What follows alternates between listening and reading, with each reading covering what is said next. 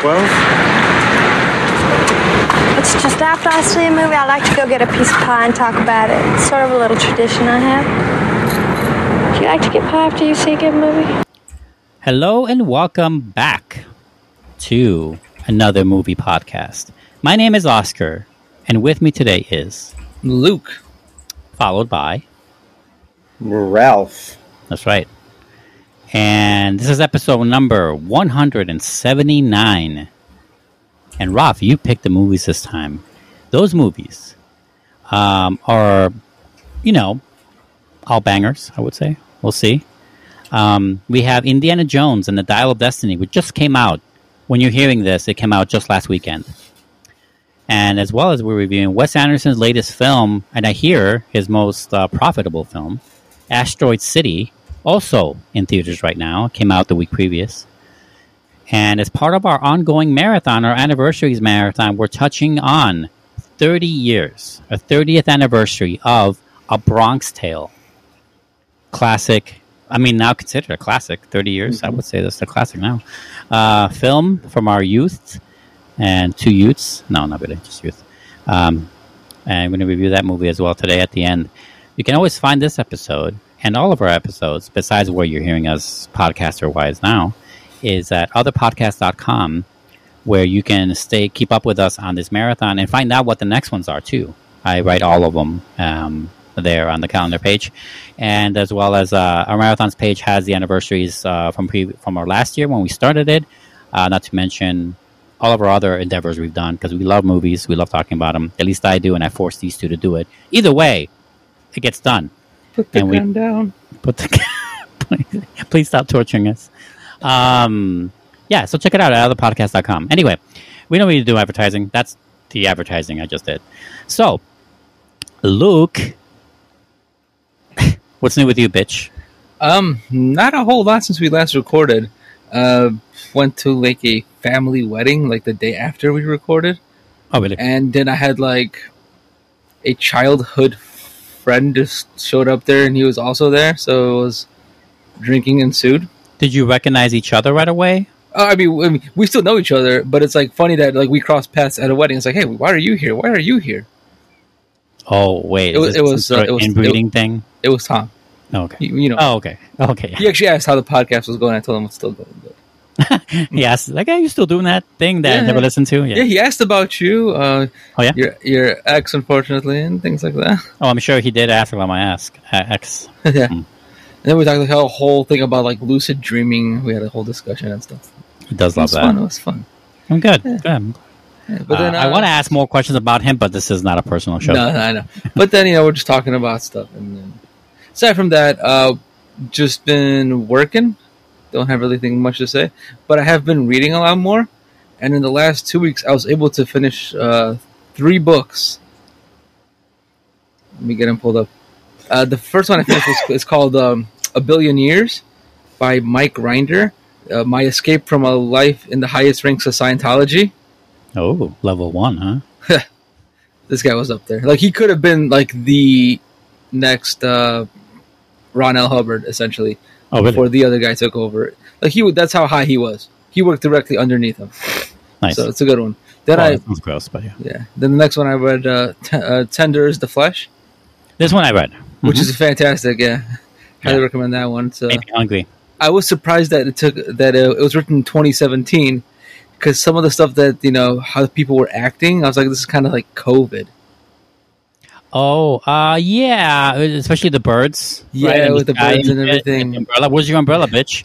um, yeah, that was interesting. That was a little prescient. Yeah. It feels like a modern book, though. It's written very like what is it like? It's not even third.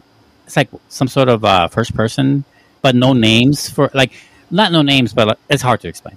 Whatever. I like. very, very well written. I, I, think highly enjoyed it- I think it's inventive. It's it's it's Yeah. it's it's good.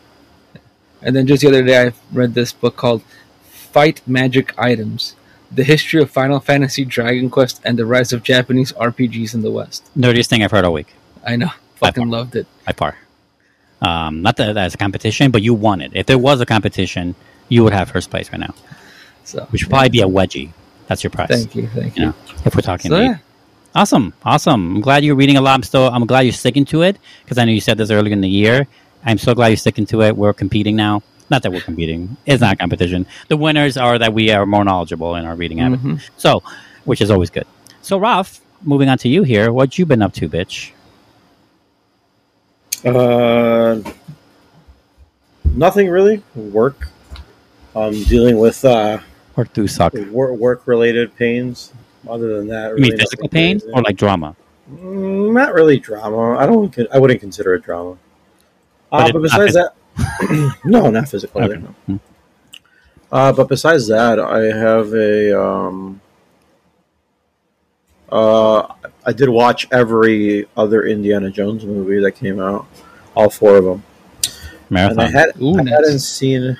No, not in one day, over like a week. Um, I didn't. I haven't seen Crystal Skull in a long time, and I actually dug that movie. Uh, this time around. Right. Not as bad as I remember. That's how I Mm, came. Yeah, it's 100 percent not as bad as I It's remember. not good. I don't think. I still has a lot of mistakes, but it might. Be. Uh, yeah, I would say so. Um, I think it, I think it's good. It's just, and especially like where, where else do you go, kind of with it also.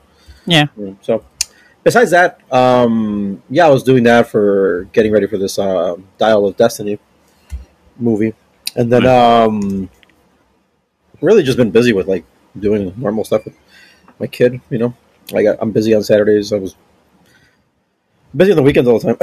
Essentially, just a lot of parenting stuff. Yeah. Yeah, yeah, Yeah. All my Yeah. friends and family are having kids now, so I'm attending those things as well. Hmm. All my friends are getting divorced. How many of your friends are getting divorced or have gotten divorced? Is there a number to that? Two sets of friends, one kind of an acquaintance, Hmm. and one breakup with a girlfriend. Wow. Right? Fuck me. Yeah, I'm trying to think of. I have like one or one or two friends that have that. Hmm. Uh, in the last couple of years, even so, not that bad, but also I guess something. Um, all right, Ralf, good to hear. Um, on my end, you know, as uh, I'm sure you're all aware, I have been saying this on the show. I said it before, like three shows ago. Yeah, I think three shows exactly ago.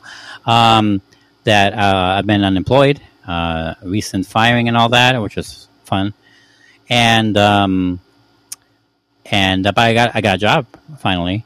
Um, now I just got, I just got it today. Are you kidding? If I could, if I feel like I could pull off OnlyFans, I would just do it. I don't have any body issues. I would pay not Um, to see this content. Great. I will never. I will pay. I will charge you every month to make sure it's never in your face. um, no, not OnlyFans. It's a real job. By real, I mean like legit. By legit, I mean like you know you need a uh, whole program involved. And then uh, it's uh, I'm not going to explain too much about it because I literally just got it today. I'm doing the whole finan- you know, not financial uh, drug test, and I have to. I scheduled that. I scheduled uh, what do you call it?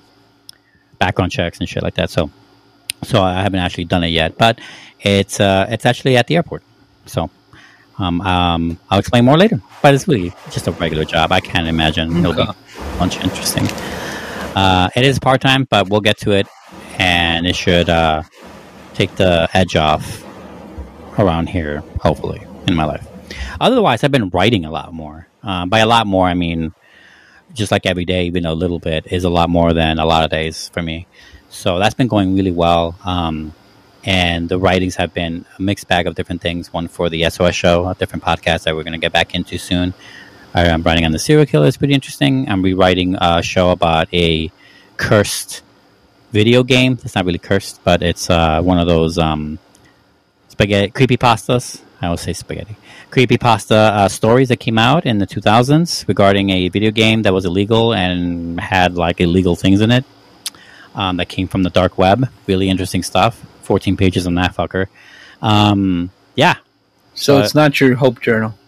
no, not my hope journal. No, no, no, no. This involves a CP, so that's not. It's actually pretty serious. What fucking? I, I don't even know what game you're even referring I would to. lo- I would love to tell you about it off air. okay. Uh, yeah, yeah. The shoot me a text. Okay. Um, anyway, so that's what that's been going on with me. So we're gonna move on here now to our recent discoveries.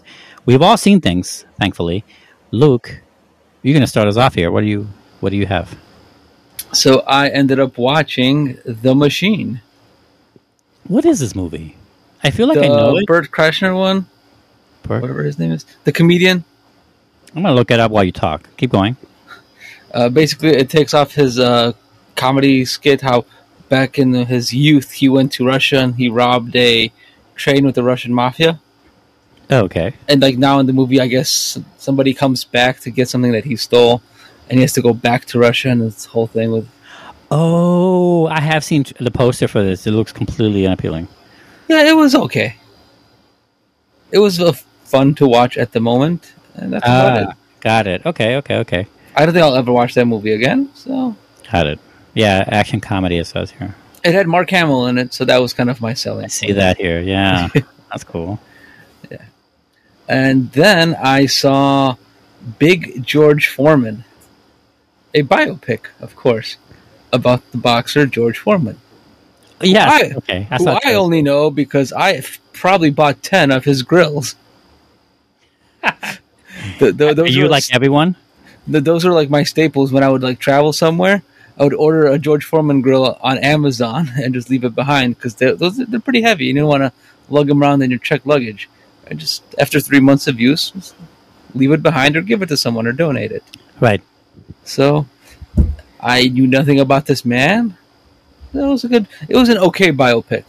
Out of all the stuff that's been coming out, you know, the last couple months about real events, this Yeah. was probably bottom tier.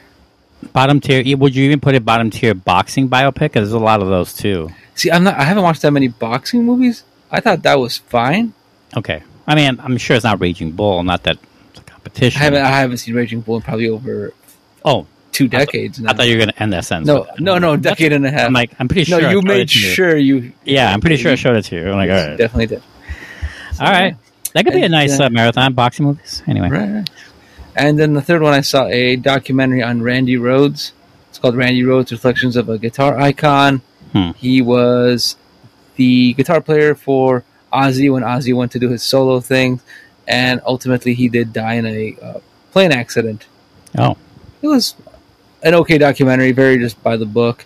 I was surprised because I don't know a lot about Randy Rhoads aside from his stuff or his time in Ozzy. I didn't even know he was in bands like Quiet Riot and never would have you know combined the two. Yeah. No, never, you know, no clue. But yeah, it sucks that we lost him so early because you know Crazy Train that's his iconic thing. right.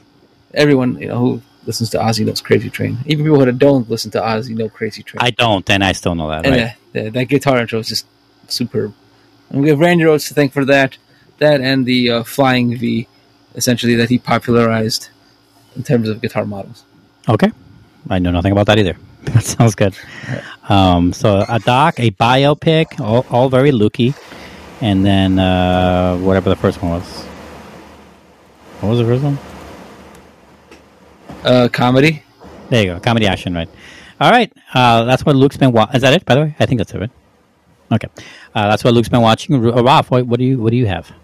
Yeah, the movie I forgot to mention last episode because I knew I had something else, and I was like, man, why Ah, can't you think of it? forgot. I yeah, see. yeah, yeah. I had seen it a couple weeks ago now, but I'm adding it to the list because I don't watch as much movies as you guys do. Um, I have a life. Um, the I watched uh, Flaming Hot or Flamin' Flamin' Hot, Right. which is the biopic movie on Hulu and Disney Plus. Um, it's uh, the uh, true story.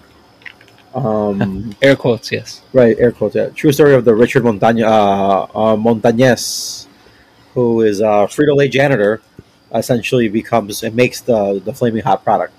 He Oh, wants really? To market. He wants to market it to The Thotties. to, to Latinos, um, to the Latino community, and essentially, it's um, I'll tell you the quick cast. This is uh, directed by Eva Longoria, and I think it's her first movie. Um, That's familiar. I, I know her. you do know her when you look her up, yeah. So uh, it has your typical people that you probably know or have seen before. It has Tony Shalhoub, who plays the CEO of Frito Lay, or yeah, the CEO. I haven't seen Tony Shalhoub in a long while. Right, right. Either have I. Uh, I it has, actually met him. oh, did you? At the Yeah. airport? hmm Nice. Um, Jesse Garcia plays uh, Richard Montañez. Uh, Montañez. Uh, Emilio Rivera, who's like in everything. Um, Dennis uh, Haysbert, isn't it? Wow. Um, yeah, Also, I haven't seen him in a while. I know, I know. And, Um, so it's a it- like I said, it's an interesting cast. Um, so it's Matt Walsh. But besides the point, the um, the movie was kind of cool. Um, it was fun to watch. It wasn't anything. Yeah. It's all done um, overlaid with uh, narr- narrated by the main character. Um, and it's him explaining as is going on as the movie's playing the his his his um his life, and uh, it's very uh, cholo, very uh, language, and it's very it feels very true to that because they are in L.A. and Right. he is a cholo. What's a cholo? Uh, look it up. Anyways, People who write essays. yeah, exactly. Mhm. Um, yeah, so that's uh, it was a fun movie. I'm not gonna lie to you, and it was cool how it all kind of like culminates to how he ended up getting it distributed, and obviously because he makes it, because we all know the flaming hot product. And uh, yeah, it's a it was a actually cool story, fun to watch, easy to watch as well. It's only an hour forty uh, or hour thirty nine. It was just a really cool, easy movie to watch, um, and it's also feel good. So I think uh, Eva Longoria did a pretty decent job overall, and it felt really, um, really true to like that uh, immigrant slash um, Mexican immigrant story as well. I don't know much about Cholos because I'm not from East LA, but yeah, Right. or Japan because apparently they have a huge Yeah, there's a subculture in Japan with cholos. right, exactly. Um, so Cool. that's Flaming Hot. That's on Hulu or Disney Plus, wherever you want to watch it on. Mhm. Um, the other two movies that I watched, um, I also I had I think oh, I did not watch both of them with you, Oscar, but I did see one of them with you. Right. Um, the one I saw is uh, the, the Blackening, Yeah, we both saw The Blackening. Which which is a comedy horror movie. Uh, I'll read the quick description of this one. It's uh, seven black friends go away for the weekend and end up trapped in a cabin with a killer who has a vendetta. And will uh, their street smarts and knowledge of horror movies help them stay alive? And it says probably not. Um, that's literally the description on IMDb, which is uh, kind of funny when you think about it. And it is comedy. Uh, they do poke fun of a, a lot of horror movies and a lot of just uh, tropes, uh, black movie tropes. And it's um, the Blackening is uh, it's a board game or yeah, board game that was made by the killer, I guess, or something like that. Um, and it's like trivia about like black trivia, like black history trivia, black, but it's like black culture trivia. Yeah. and it's uh, really cool actually. All the questions I get asked, and uh, a lot of stuff that happens, and a lot of things that they say, a lot of tropes. I had fun with the movie. It was funny overall. Um, it is one of those movies. Sad to say that if you pro- if you did see the trailers, you probably did see a good portion of the, the movie. Oh, the best parts. yeah, Ah. Yeah, that's Um, yeah, that's what I was thinking when I when we left the theater. Um, I liked it fine. Also, like I, wa- I kind of wish it was it popped more. Kind of wish it had more uh, staying power regarding what it's uh, trying to say. Like it doesn't really seem to have. Um, it didn't care to have, and not that it has to, but it doesn't have a lot of motivation or a lot of uh, Yeah. anything important to say, which I think is a fault because I think if it did, it would have made this movie. Um, it would have elevated it for me because I think it, it needed that to to make uh, the jokes and the horror of it um, stand out. Yeah, yeah, yeah, of course. I um, yeah, I, f- I did feel like uh, the movie was actually tamer than I expected. I felt like it was gonna go. Yeah, also that. I, yeah. I, I felt like they were gonna be a little bit a little bit more out there. Um, and I kind of I, I kind of was hoping for it too. Um, but overall, it was fun. Like it was still fun to watch. Um, will I watch it again? Probably not. Though. No, me either. It's a it's a one time thing, and might be a movie of the week. Um, not a bad one necessarily, but it's like I'll never see it again probably. so, um, I wish I could recommend it higher, but it wasn't like a bad movie. you know. Okay. Yeah. Anyway, um, and that. Oh, you have another one, right? Yeah, and my last movie that I have is uh, an animated movie that I took uh, Leo to go watch, which is Elemental. Um, and I'll read the quick one, which IMDb has the weirdest descriptions lately. Um, follows Ember and Wade in a city where fire, water, land, and air residents live together. So essentially, it's Zootopia with elements. Um, yeah. in a weird Same way. plot though. similar plot. This Uh-huh. movie, um, No, I wouldn't say it's same plot. this mo- this movie was probably the worst marketed movie I've seen of uh, Pixar in a while. Um, and every time I saw a trailer for this, because it's almost impossible, and I know I avoid trailers, but it's almost impossible to not see a trailer for this movie since it kind of like, um, Got that Disney money. yeah, yeah, yeah. Um, it's just been. it was marketed like like if we're discovering something new, and it and now and it ended up being an immigrant story, and it's an immigrant story, and I feel like they should have done that. and I feel like had you sold it as an immigrant story, I would. I mean, as an immigrant story, I would have been more prone to want to watch this movie. I only watched it because I wanted to take my son to the theaters. I didn't want to watch it because I wanted to watch it. right. Like ended up, and then I ended up leaving the movie. The movie going, wow, this was actually really good. And it was. I actually liked the movie a lot, and I just felt it was marketed really bad. Um, Yeah. and it, cause, because it's actually probably one of the a really good a, a really good Pixar movie in my opinion. Pixar, Disney, whatever the fuck.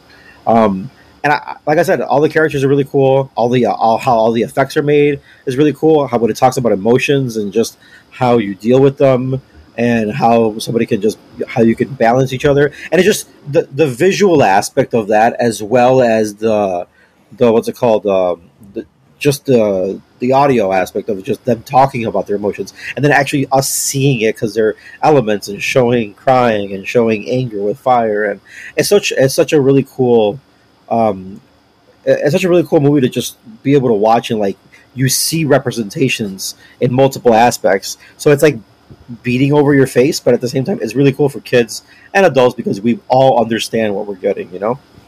Um, like I said, I had I had a lot of fun with the movie overall. There's a I, I have some gripes, but overall, it still was a really fun movie. Um, I'm just and it was a really cool story too about uh, her and her uh, her dad is starting a store and her trying to take the uh, take over for it. And is is is that kind of what she wants to do with her life? And th- dude, that's that's such an immigrant story if I ever heard one. Like, and it's crazy. And they did immigrate from their fire land, from their fire nation or whatever. This is The Fire Nation. Avatar. I know, I know. Right as I said it, I was like, "This is not Avatar." It's not No, I went there when I saw that uh, flashback. Uh, Right, right. yeah. I, that's the, that's the first thing I thought, and then I was like, "The Fire Nation attacked." I was like, "Oh no!" Right. Um, but yeah, it was Well, they're gonna. They keep getting marginalized the way they are in that city, Uh, dude. Right, exactly. which So, is very apropos. It's very common. That was Very also what apropos. we did here. yeah. Um, so I have. Uh, I also really liked the movie. I thought I had way more layers than I imagined be, be, because of the trailers and shit. Like, I wasn't gonna pick this movie, like ever, as a review because it looked like nothing to it. Like it looked like there wasn't much to talk about. Having seen it, there is a lot to talk about. Actually, uh, I'm not gonna get everything in here because this is just a recent discoveries bit. But uh, I, I I have mixed feelings with the movie because I really liked parts of it and I really hated other parts. Uh, for one, I found it uh, fascinating or interesting, or uh, it was it was kind of nice seeing a, a male lead being, um, you know, in, in in lack of a better term, I called him when I first saw him a simp boy. But uh, I, I wouldn't yeah. say that he's that really, but he kind of has a lot, some of those qualities. But he is a man that is in touch with his feelings, um, to funny degrees, but also just regular. And um, But it's something so cool. To I, I thought to- uh, that's something I really rarely see. yeah, well, that was so cool about that because it was that whole thing about he. You don't see men talking about their feelings. No, That's something that's so it was it was cool. era, you It was know, cool. And be able to show that visually Yeah. as well. And then all the Right. fam. Obviously, they make fun of it because the family is all very emotional. Right. Um, I I would also um, um, rate this movie higher if, uh, as an immigrant story for Pixar, if they hadn't done this. What I feel like been many times lately, including Turning Red, and I'm sure there's another one I'm missing. But I feel like they've been they've been they've been doing a lot of this lately, and it, it's fine. They, I think this is the best story of that that they've done. It's really well told. It's well encompassing. It has a lot more Yeah, um, uh, uh, that I thought it, they would, even more than the, like uh, the ones I met, like Turning Red, for example. I feel like it goes more in depth about it, and it's cool. But I kind of feel like they've been doing this a lot lately. It kind of feels a little rote, a little rote. Um, yeah. Now that you say it, I I, I do see it. Yeah. But since they're so different, also because they're all unique, you know, they're all their own stories. It doesn't feel over beat over. Like I, don't, I don't feel like no, I'm yeah, I. I still very much. I wasn't like thinking of the other movies while I was watching it. It was just like after the fact. no. I um. I also had some problems with the there's a is an Americanism in this movie that not just I'm not saying it goes against any kind of immigrant experience. It's not really that, but there's an Americanism in this movie where they both do it right. And it's about the ending. I'm not going to spoil it, but um, it's about the ending. But it's uh, they do it right, but they also they push it so hard that I kind of hated it. And uh, again, I, I do I do get what you're saying. They do Yeah. push that very hard. I'm like, it- dude, go fuck yourself. Like, yeah, I know. I just right? I, it just like I- felt I so I agree. dumb. And- It makes it makes it less universal for sure. Yeah, yeah. And I feel like uh, I don't know. Maybe maybe we're tired of it. I mean, I could watch this girl do like fire bases all fucking day. It looks badass. Her controlling glass. It is so cool. It really I does. love Yeah. that so much. I love the change Um, of color too that she gets. Yeah, very colorful movie. Loved it. Um, the world building doesn't make a whole lot of sense, but it's fun watching it. It's like Cars, but not as bad as Cars. Yeah, it, it is interesting because it's like it's like a it's like a really segregated city, Yeah, and it's like ta- it is also it feels like it's tailored for the residents who are already over there. in a review I heard about this movie, they were like, uh, "Isn't air just? I mean, the clouds are just water. So isn't air supposed to look different than that? Because I feel like they're the same as water. Because clouds are water. Anyway, um, like that's interesting. Um, all right, so that's uh, that's what you've been, and, and I have been watching Elemental. Um, that's it for you, right? Um, yeah. yeah, that's all I got. I mean, I- unless we want to talk about the four Indiana Jones movies I watched, but we were No, you know, right. we'll talk about it in the review probably. So, um, on my end, uh, I've seen uh, other movies as well besides The Blackening and Elemental. I saw Chopping Mall, which recommended by well, not one of you saw it. Or was it both? of Both of us saw it. Both of I, us saw I saw it a couple years ago, though. Oh, okay. I saw it earlier this year, or was it last year? I can't. remember. It might have been last year. Yeah. A group of young shopping mall employees stay behind for a late night party in one of the stores, which is like, what? That would never happen today. When the mall goes on lockdown before they can get out, the robot security system malfunctions and goes on a killing spree. Um, clearly inspired by the Eradicate robots from um, Doctor Who. Uh, this is a movie I saw on Shudder Yeah. that No. I saw it with a group of friends uh, whom I showed for the first time Visitor Q, and I showed them that movie, and we were still in a horror mood, and What's we were enjoying ourselves. Nothing's wrong with me. They enjoyed it way more than I thought they would. Um, anyway, so that that was a blast. So we were like, let's What's keep it going. with them? Well, they're my friends. That's why. Um, and they're like, let's keep it going. So like we were on Shudder browsing, and then we went to Chopping Mall. Like, yes, my brother saw that. I said, and they're like, okay, let's put it on. It looks ridiculous. It was. It was pure '90s ridiculousness. It was as campy and 80s? weird. It's an '80s movie, isn't it? Yeah, you said 90s. Did I say '90s? I meant You '80s. did, you did, yeah. Oh, my bad. I really thought I said 80s. Um, and uh, it was a it was a good time. It was a good bad movie, and that's really all there needs to be said here. I mean, some cool kills, ridiculous stuff. The hair, Jesus, the jawline. What the hell? Um, classic case of like the people that don't have sex survive, kind of thing. Uh, very classic. Anyway, next up here, I saw Robert Rodriguez's latest movie. You know, he came out with a movie this year. I did not. Nope. It's called Hypnotic. Oh, yeah. I didn't know that was him. Yes, you didn't know it was him. Oh, you No, did know. Oh, I did uh, not. Yeah, this is uh here's the description. A detective investigates a mystery involving his missing daughter and a secret government program, starring Ben Affleck and Alice Braga. Um, Alice Braga, I love every time she's in it. I wish she was in better movies, or she had better roles. Maybe that's just what she wants to do. But either way, it sucks that she's not in better stuff. But I like her anyway. Um, but uh, this movie. It's ridiculous. It basically takes the idea of hypnot- hypnotism and the power of suggestion to an action level, where like Ben Affleck is like, uh, it starts with uh, him being a detective, and um, this guy comes in and walks into this bank and starts hypnotizing the people around there, from the security guards to random people on the street, to help them steal something from the bank, right? and like his power suggestion is so strong that he can just like say it right? And they do it for him and they become his accomplices unwittingly. And it starts with that and the movie goes fucking bonkers crazy after that uh, with the secret government program and was his life really all about being a detective with a lost daughter or was there something more to it as you can imagine there's probably something more to it and um, the movie was fun background action movie um, I wish the action was more dynamic for sure. There's nothing inventive in it, unfortunately, that I could that I remember. But the idea of hypnotism as a weapon is a fun idea, as ridiculous as it is, because it's fucking ridiculous. But it was fun to watch Ben Affleck fucking run around being like hypnotized all the time or whatever. Um, yeah, hard to recommend though because it's a dumb movie. It makes no sense. But uh, I recommend it because I thought it was a fun movie to literally like just fucking watch in the background.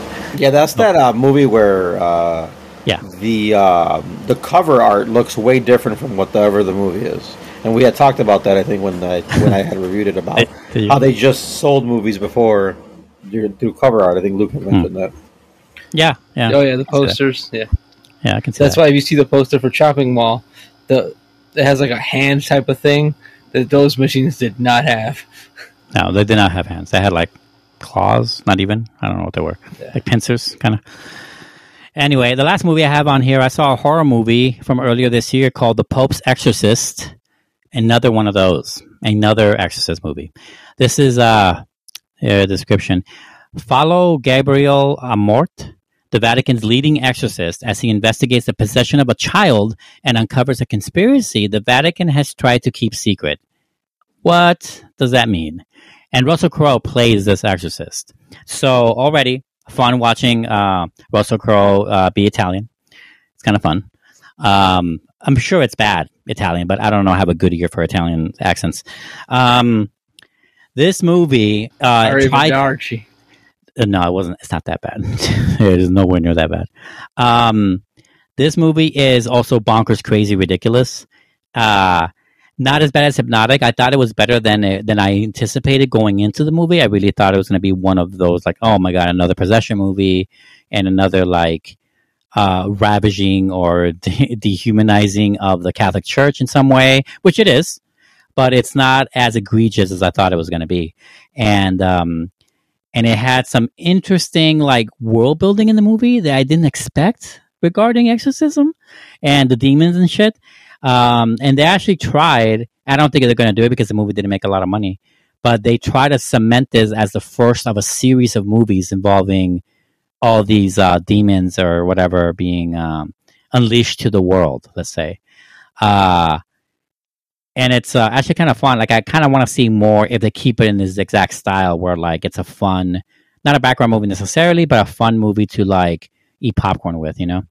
Um, so I, I had fun going into it because, like I said, I, it came better than I expected. So uh, I kind of recommend it lightly. Recommend this movie. Um, it was just like a fun, it was like a middle of nowhere watch for me, but uh, it turned out to be a little better than I anticipated. Uh, so yeah, that's the Pope's Exorcist. And that is what we've been watching. Those are our recent discoveries. We're going to take a little break. When we come back, we're going to review our very first film of the evening, which is what, Rob? It is Indiana Jones and the Dial of Destiny. Stay with us. Archaeologist Indiana Jones races against time to retrieve a legendary artifact that can change the course of history. Uh, this is in the title already Indiana Jones and the Dial of Destiny, directed by James Mangold, not Steven Spielberg, FYI. Mhm. Um, starring, obviously, Harrison Ford, uh, Phoebe Waller Bridge, Antonio Banderas, uh, Karen Allen, John Rhys Davies, uh, Shaunette Renee Wilson, Toby Jones, uh, Boyd Holbrook, Yeah. um, Mads Mikkelsen. Let's get some Mads Mikkelsen here. Let's get mad over here. That's right. And other people. Yay. Yay, other people. Other people. Well, there's a ton of people. But those are the ones that got paid more.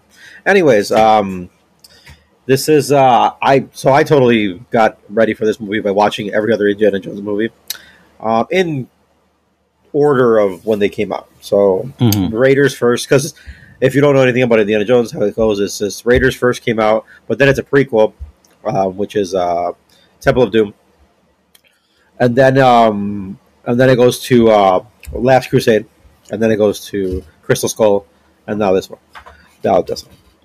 Um, if you go in that, but that's how it goes. Um, I'll tell you something right now. Um, out of those, uh, I can see why three is so iconic. Um, it's literally like everything is stolen off of there from Uncharted. Uncharted Yeah. stole everything from there. Yeah. Probably. It's just so funny. Anyways, um, this is Dial of Destiny, though, not the other four movies that have come out. Um, I'm going to go with Oscar here because I think Oscar Um, I did not watch this movie with Oscar. I watched this movie with Luke, so I would like to hear his opinion on this. Oscar, what did you think of Indiana Jones and the Dial of Destiny? I guess that means that you've heard Luke's opinion on it. I mean, I Um, sort of semi know. So, uh, when I first heard of this movie, uh, I was mildly interested. No, I was interested. And then when I heard James Mangold was directing it, I was like, hell yeah, that guy is uh, not a great, I wouldn't call him like a great director, but he's a solid director. All of his movies are very solid. Yeah. Uh, they're either good or very good. He he doesn't really, um, he doesn't push into greatness, but he also never. I don't think he's made a, a bad movie either ever once.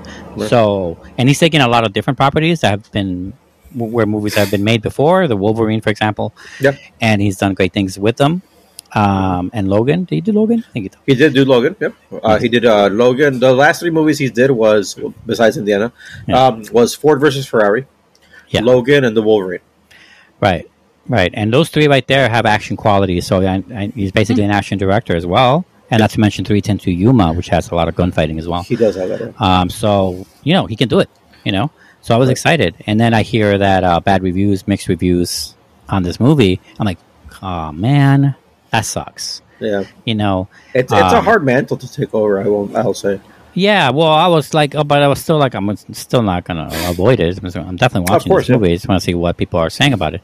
And I think there, most people, including audiences, I don't know how everyone feels, but uh, they're wrong. This movie is a blast. I From the had past. a blast. No, not from the past. Uh, uh, I mean, it's set in the '60s, right? But um, it's wild to me that uh, old indie reaches to '70s. You know, at the height. of Still got it, huh? right. Um, no, I meant the 1970s. Like that's as far as you can go because he's Oh, such a- because the movie started in the 1930s or 20s. Correct. Um, yeah, thirty-five. and they're all actually chronologically ordered that way too. Uh, the order of the release dates in our in in reality is the order of uh, like that, that's his order of his adventures. Um, you know, um, he's had many between movies and before that, but like the movie doesn't jump around. There's flashbacks, but it doesn't jump around in, in all Yeah. in, the, in the five series. Um, so I had a blast with this movie. I really dug it a lot more than I'm not saying I thought it was going to be, but more than what I think people were talking about. I don't know what people are complaining about. Uh, I think this is a, a great uh, quote unquote send off, even if you want to call it that, if you want to go that way for the for this beloved character. I think that it is hard for a jaded adult version of the people that enjoyed as a kid or a young adult Indiana Jones will ever see Indiana Jones the same way as they did before. I think people are just complaining about nostalgia because it's a new movie that is hard for them to wrap their minds around. It can't beat the original trilogy. I get that. You can say that and you can feel that way, but um, it's different coming out of uh, when you're in a different stage of your life, when you're much more of an adult, have seen way more series and trilogies and whatnot, that the ones you grew up with, any sequels coming out of that, you know, beloved 80s, 90s franchises, that it's not going to compete. And this, movie, what I liked about it is that it's not really trying to compete. And uh, I think uh, it has a, a script that pops really well, way better than Kingdom of Crystal Skull. And I think that the action is the action is, is fun and it's inventive. Uh, some of it was more inventive than others. Like that horse scenes was was cool. Um, they travel the world. They have all the all the stickings of uh, Indiana. What makes Indiana Jones awesome, but it doesn't feel forced in it. Maybe there's like one or two lines that kind of feel like they had to they had to put that in there Yeah, right to be Yeah. part of the franchise. But besides that, it, it, none, it, everything felt pretty smooth. So yeah, I had a, I had a, I had a blast with the movie. yeah. They had to say it belongs in a museum, Right, for example. for example. Contractual obligations. I mean, it's like a it's his tagline almost. Right. Right. It belongs in a museum, you know, whatever. Um, yeah, cool, cool, cool, cool. Um, yeah, I uh, I could. So I hate. Um, I my only gripe with the movie was the beginning. Um, Oh, the CG. yeah, I, actually, I thought it looked great. I thought the Uh, CG. yeah. Looked, I thought the a CG looked. Was, I thought it would. No, I thought, I thought the overall CG looked great. I was like, man, I remember when this technology came out, and I remember like how like amazing it was going to be, and we're here. How amazing it is, right? It looks Yeah. it looks fantastic. Um, except that they use the motion capture of current uh, Harrison Ford, and he can't make facial expressions like he used to. So Yeah. because he's an old guy. Yeah. and everything sags already, or whatever the case is. so like, um, so I felt like there was lack of facial expressions, and that I, mean, I wish I could look as good as he does at 80, though. Oh, dude, me too. Shit, but uh, I Hollywood felt, money. I felt like there was lack of facial expressions there, and I, that that was probably like the, my biggest problem with the movie because it felt just it felt video game on that aspect. Yeah. Um, that was my bit. that was my biggest gripe of that. Yeah, Um, I, I thought, like I said, besides that, it, I thought it looked really really good because I just watched all the other four movies, and he has those like you know moments where he does have those facial expressions. Um, he just didn't have them. Uh, but sadly, but besides that, um, the I, I I dug it too. I thought I, I thought I had a good time overall with the movie. Um, I feel like they forced some stuff, but um, but overall, it, it wasn't bad. My my my biggest rep with the movie is because is what they do with all the other movies, and again, it's very much like like you said. I'm, I'm jaded with all the other movies I've seen in my life already. You know, like there's so many things in between, and Mhm. what I'm used to seeing now and stuff like that. Yeah, But I bet you if they all came two years apart from the very first one, we would not Yeah. feel this way. No, I, I agree. I agree. But Yeah. um, yeah, but because of that, there is a couple of issues that I have. I just feel like um, there's a lot of times in the movie, and we'll get we'll, I'll get more to spoilers, where there's uh, situations where I feel like uh, he's just alive to stay alive for movie sake. Hmm. Um, there's no, yeah, there's th- th- that's my biggest issue with the movie. I did watch this on IMAX. I had a good time on IMAX overall.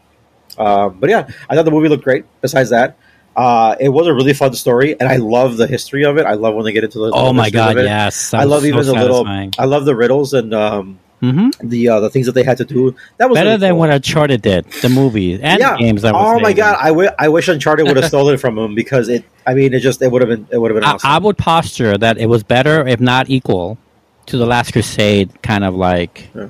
um, inventive, like you know, puzzle solving, history solving things.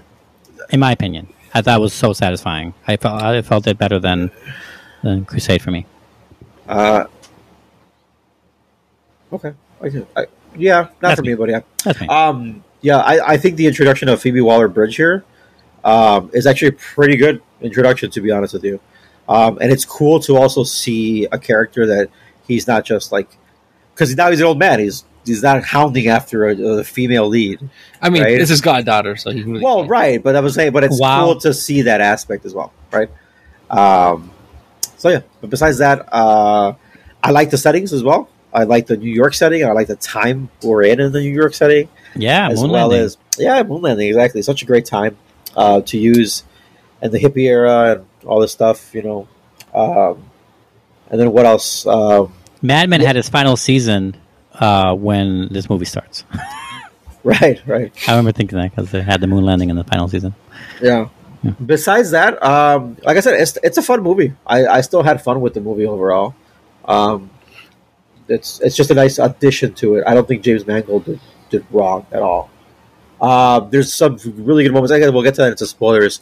Um, I had I had some really cool moments that they pay homage to in the movies, and uh, we'll talk more about that later. But yeah, uh, Luke, how about you? All right. Um, so, um, if you guys don't know, I am not a big Indiana Jones fan.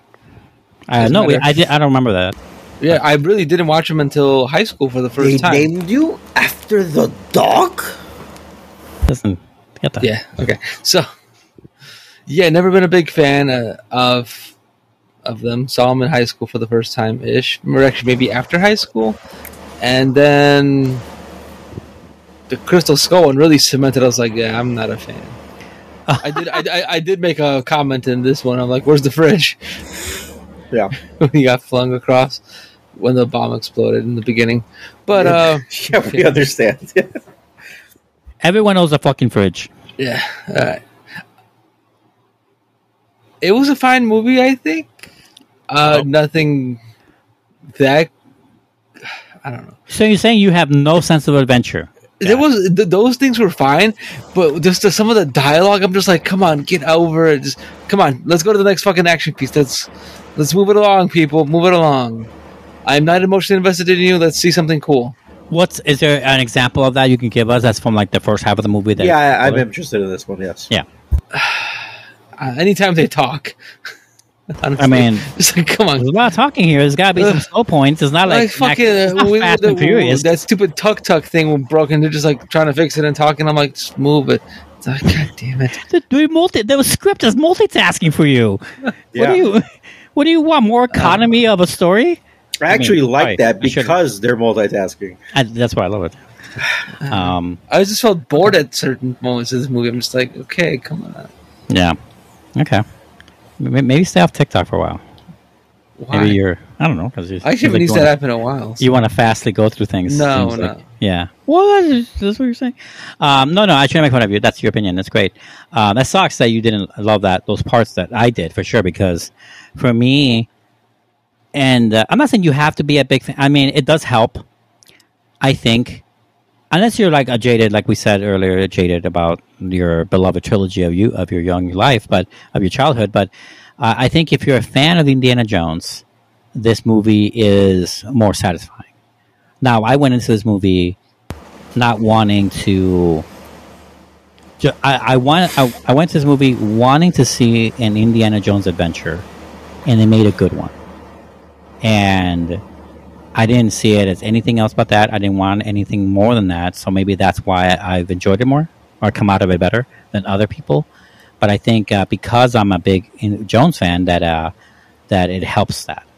Now with Luke, since you're not a Jones uh, fanatic or anything like that, Mhm. um, and you particularly didn't like it because of the fourth bad one, um, that I can see you maybe not caring for the same beats that we are used to from the That's original true. trilogy. That could be a thing. But also, like in, in an action movie, or just what the thing about these movies is that they're all action movies, but they don't feel like it. They really feel like adventure movies. They feel like an adventure movie. It's hard to describe the difference between between Fast X and this movie, but there is a difference. Uh, more machine guns in Fast X. Well, I mean that giant 500 caliber thing in the beginning with that train had about as much as any crazy thing that Fast X had as far as gunships or whatever, you know. So um, it has its things, but like I think its sequences and the nature and spirit of it is the difference between I feel like whatever is a conventional action scene or action movie to this kind of movie adventure. And this movie feels adventurous, and part of that adventure is figuring out things. Uh, you know, not it's not like it feels less of a setup to the next plot point than it is figuring out. The characters have to figure out within themselves what's their life plot next, and like what's the, what's their motivation to the next thing, and what's you know, and I I love that about it What's the meaning of help life? a little bit, sure. Yeah. That's not what I meant, but yes. Uh, there's something about that I love, and I think this movie did a good job capturing that. Yeah, I, I guess the the reality is the history for me, since the I'm so embedded with the original trilogy of Indiana Jones that I've seen those movies so many times growing up. hmm Um, I love the sense the sense of adventure that you get from those movies are fantastic. Um, wanting to know history, it's like you because you know the history, because you know this information, you are the person who could do all these things. You are the person who could Right. you know, uh, and it's it's really cool to see that. Like it's like almost, it's like working hard to get to to get to be at that point, right? Um, Yeah. in a weird way as well. But it's it's I don't know. I that's why I liked. I I came into the same thing. My thought process was the same thing, which is I'm gonna go watch an an, an adventure movie here. Uh, his next another adventure. Yeah. I, that's what I'm, that's what my thought process is. I'm not, gonna- I'm not going to compare it with the other movies. Obviously, it's going to happen. I'm going to compare it. Right. Yeah. But that I'm not going in comparing it. I'm going in to watch an adventure Indiana Jones. movie. That's what I went for. Um, but yeah, Um, I uh, I have a I have a question for you guys. I, I don't think it's spoiler crazy. Uh, what do you guys think of, of how Indiana Jones the movies treat history? Because I think that the reason this is just my my opinion, and it's a little jaded. My uh, my my opinion about why everyone loves the first one and Last Crusade. Some people say Last Crusade way more because it's more family fun. Um, why they love those movies more than Temple, than Skull, than Skull, and obviously from what I can tell these days uh, from this new one, is that part of it is what they talk about in history, like the history relic, the the thing that they're going into happens to be Judeo-Christian relics. And do you guys think there's a connection between the fact that most people coming out of Christianity or subsects of Christianity, whether it's Episcopalian or um, Lutheran or Catholic, that eh, because they all know what the fucking Holy Grail is and they all know what the Ark of the Covenant is, that those are more mag- those are more magnetic for those audiences, which is the grand majority of the people that review and watch movies, unfortunately, in America in Western civilization anyway. That um, that that tracks. You think that there's a connection to that, and the fact that Temple of Doom focus on, um, you know, Hindu religion, and that the Kingdom of Crystal Skull was South American, right? Rel- You know, not religion, but a, a bit of it, yeah. And uh, and this new one, not a religion, a scientific old artifact, right? Archimedes, right? A mathematician guy. That movie often says this is a math thing, not a not a supernatural thing, not a religious thing. Yeah. Like you think that there's a correlation to why those other movies are popular because they're Judeo-Christian in nature, and these ones are not. I think I think they're so embedded in our culture, specifically, right? It's sold to us. It's uh, it's already every everyone in the in the states, not not everyone, of course, but But like the, majority. but still, I the huge majority of people know these things when you bring them up. You know what the Ark of the Covenant is, and you know what the Holy Grail is. and Right? Nobody know- knows the three Mm. sacred stones. Nobody knows. the Nobody three knows the dial stones. of fucking. But even if you don't know what the Ark I of mean, the Covenant is, I don't is, really know what they are. but- but you've but- heard of but- them. But you've heard of them, You never heard of the three sacred stones, have you? right? So when I you hear the that, the Covenant was. you but you when you hear it and they say it to you, you're like, oh, okay, that's what that is. Oh, that must have some crazy Like potential the- power or something, right? And even this, uh, in this movie, and there's, nothing to ruin it because it's the beginning of the movie. The They have the the spear, right? The Th- lance. th- they that's that's that's a fucking that's almost like a a religious Easter egg. yeah, That's like a fuck you to people expecting the spear of destiny. yeah, and like and no it's fake yeah. it's great i love that Yeah. i love that so much Yeah. i think it fueled the rest of my I mean, for the movie I only knew what it was because from Neon Genesis and i recognize it because of uh john constantine the constantine movie I.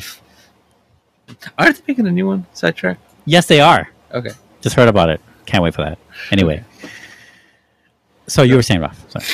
yeah, I just think this is so embedded in in this thing that uh that when you get the uh so but so yeah, just it's just that that culture, the Sankara stones, we don't you don't know anything about that, and also it doesn't. A lot of stuff that happens in that movie also feels very mystical, right, and very uh, magic wise, magic in comparison to these who are like holy power in a weird way. But that is also holy power in a weird way. right but Right? because we don't know it and it's from a different culture Correct, it right. feels more magical like it does, right? It does. Gibberish. And yeah, and it's interesting because and then when you get the the last two movies, which is Crystal Skull and Dial of Destiny, i mean oh oof. maybe is a, a, little bit too far right with the aliens right? Well, that that's the issue. that's how right? people felt That's that is how people felt. But at the same time, when you watch it, it's also like I didn't. I, I thought it was, that was a cool idea. I yeah I Executed I, badly, but a good I, idea. right. So I thought it's funny because when I thought that when I saw it, I was like, oh, that's kind of lame. I I did think that the first time, and then seeing it the next time, I was just like, no, it's actually like it kind of makes sense to go there. Like it just kind of makes really makes sense like to go there. But Yeah. if you go there, I mean, you pretty much open up the road for anything else. Well, that's fine. Like, That's Because- fine. because- it is or will because- show still a single No, be- be- adventure. because it, because still a it- the mystery. world has everything else. Yeah. that's the reality. The world does have everything else. It's not just you know we're all. It's not just Loch Ness monster and Bigfoot. You know, it's not I just. mean, part of what I really liked about Temple of Doom is that it really opened up the idea that no one religion is prime here. It's the belief on the history regarding those items and relics and rituals that lends its power to these things. That's why I'm able to believe that the mark of Kali Ma can exist because of the belief of these bad people, the Thuggee cult. You know, and I feel like that feels a better way to see the world. Remember, these are all directed by a Jewish man, Yeah. right. not a Christian guy. Right. Okay, so that should say enough right there. Yeah, but it's also the the Western world really dictates that on the aspect of the Right. just- yeah, and especially and and you know in America. Yeah. Yeah, yeah, yeah. We, um, I, I get it. It's just an easier thing, an, easier subject to. I, we feel I like just we find that fascinating. to it. and I feel it feels for me a there's a disconnect. I think people are too up their own asses. Not really saying it that way, but you know something like that, where like they're too comforting and and they're too they're, yeah they're too um, they, they appeal too much to their own beliefs that they can't ever see anything different to be the same. Um, right. and that's a big problem because this is a movie. It is not like it's its own story it's telling. There are more beliefs than your Yeah. own, Yeah. you know. No, and yeah. um, uh, I'm gonna say right now, I think the Dial of Destiny is my favorite artifact to to chase. My favorite Oh. relic. My favorite. Okay, I'll go there. It is my favorite. Eh? Okay. Yeah. You said you wouldn't go there, or you would go? No, there? I thought you were gonna go something completely like, oh, this is the best Indiana Jones movie ever. No, uh, for me, the Temple of Doom is still. I mean, the Temple of Doom. Um, Raiders and Temple are my two favorites still, um, because I think they're tighter. They're tighter scripts. They're much more fun. I feel like they they hold up uh, still. I don't know how this movie will hold up. It just came out, but um, you know, those movies are, are more timeless to me than um, than this one. Even I would say, but uh, like I said, my favorite artifact, my favorite history point is making. I think this one sells it the best. Yeah. Dial of Destiny is sold my favorite. I mean, in my favorite way. So I don't know how you guys feel like you want to rank the artifacts necessarily, but like, how do you guys feel about that? I don't know. Crystal Skull is pretty unforgettable. Sounds like a bad unforgettable though. the way you said it. I don't even know what the first three were from the first three movies. I just remember the Crystal Skull because it was. We literally said it. Yeah, and then this one because I just saw it. Well, there's the Ark of the Covenant, which kills everyone. Um, right, and then there's uh, the Sankara stones, the three stones. Temple It's supposed to be five, but yeah. it's supposed to be five, right? But they only find three. Um, and then there's the the Holy Grail, which heals his father at the end. By the way, Spoiler. Dude, it's an 89. yeah. Was it like the. You know what? I, my theory behind the, all of this, also, the way that he's uh, still kicking and doing all these things, is because he drank from the cup. he drank right. It, it made him fit. That's my theory. I've always Yeah, had yeah. that thing. where- Yeah, it- yeah, I it, always have that It didn't make him fit. It just revitalized everything, right? Yeah, yeah, So yeah. it's like okay, even though I'm already in my 40s or whatever, now Mhm. I'm in my 20s. It's like he just 20 years younger or whatever. Yeah, yeah. And it's you know I can see that. I can see that. Yeah, I've heard that before. Um, makes sense. No, One Yeah. other, oh, sorry, one other thing, question. Um, and I think this is the biggest part of this movie that is kind of like forced in. I bought it. I was fine with it by the end of the movie, but it's still like, it's like trying to appeal audiences. The biggest thing in this movie that's trying to appeal audiences is that once again, Indiana is fighting Nazis. yeah, it's a st- trademark. Can't. F- But you're pure uh, uh, evil. it's You not. gotta But the top two movies of the franchise definitely fight Nazis. That's the other component. Uh, Besides the history thing, the Chri- Judeo-Christianity thing I mentioned. I, I did what- not see that coming. You're joking, right? Yes, that was a joke. Okay, good. I don't know if you're being facetious. That's but the joke. um, yeah, the uh, I when I first saw Nazis, I was like, oh man, they just can't leave this. But at the same time, it is the movies all take place. Well, not all, but that's it. That's what he's alive. He's alive in those in that time frame. Like a lot, of, and it makes sense. Why wouldn't you try to go to help out and collect artifacts that are being stolen? You are an archaeologist. No, right? the movie sells it really well. It's No, no, really I- well made. Right, that's what I'm saying. It does a good job. So, like, But, but they're When you- also you- doing it to appeal like the, that's the villain that everyone will buy the most. Of course, And- but what I liked about it is a connection they do later in the movie, because then it's like, Yeah. That's Yeah. that's what's really good about it. That's I, that's I agree. I they did a really good job. Yes, Yeah. they did. I'm not. I saying. I, I probably would have done the same because it's such a good script about it. Uses it so well. But like, you know, I mean, part of the reason people really hated Kingdom Sc- uh, Crystal Skull is because they were dealing with Russians. But that makes sense in the time. I know it makes sense, but Yeah. I, I know that. I mean, we've just proved here, uh, all three of us, I think, for the most part, can separate the need for something, uh, a relic that we know worldwide versus a relic we don't know as Yeah. a main plot and not see Right. it as ridiculous because we only don't, because we never heard of it before. That makes no sense.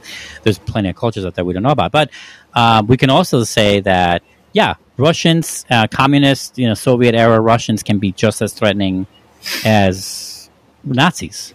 right. But because they're not Nazis, people were like not taking them as seriously. I don't know if you remember Ralf back in Kingdom of School days, but that's how people were talking about it.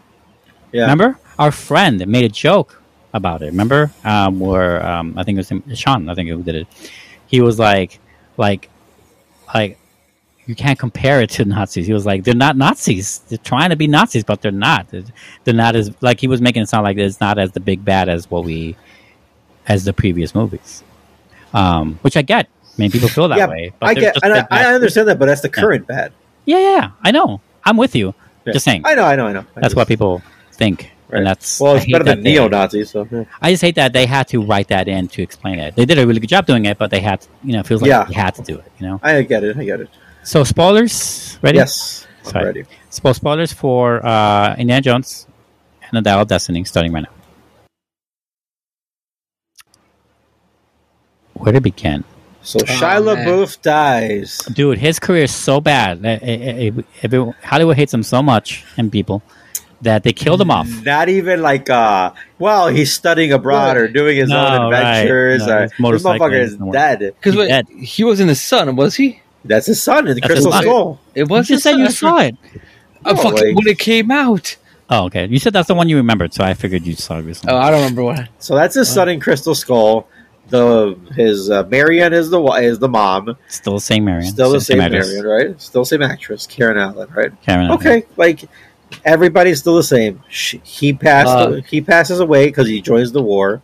Uh, we're thinking Vietnam, right? Or is that Uh, no?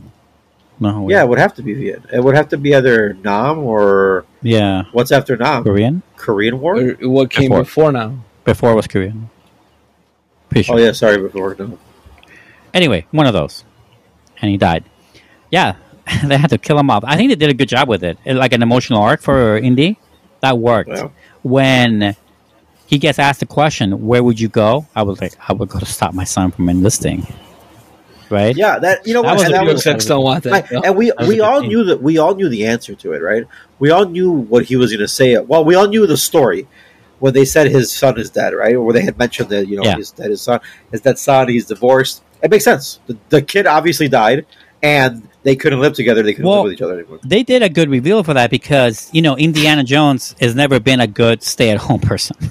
He can't Right. have a relationship. That's part of the a part of a gag of the whole movies. Yeah, and the Kingdom of Crystal Skull had the ending of like him hooking up with Marion again, and with a son and a revitalized, you know, not hooking up, marrying that. her. marrying her, right?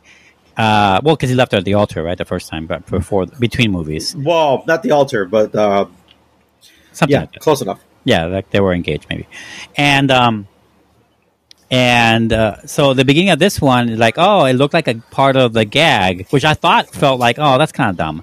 I, I didn't think I didn't like that at first, thinking that oh, they're separated, divorced again because he can't he can't do married life, he can't do stay at home anything, right? Yeah, Um, he can't do the husband shit.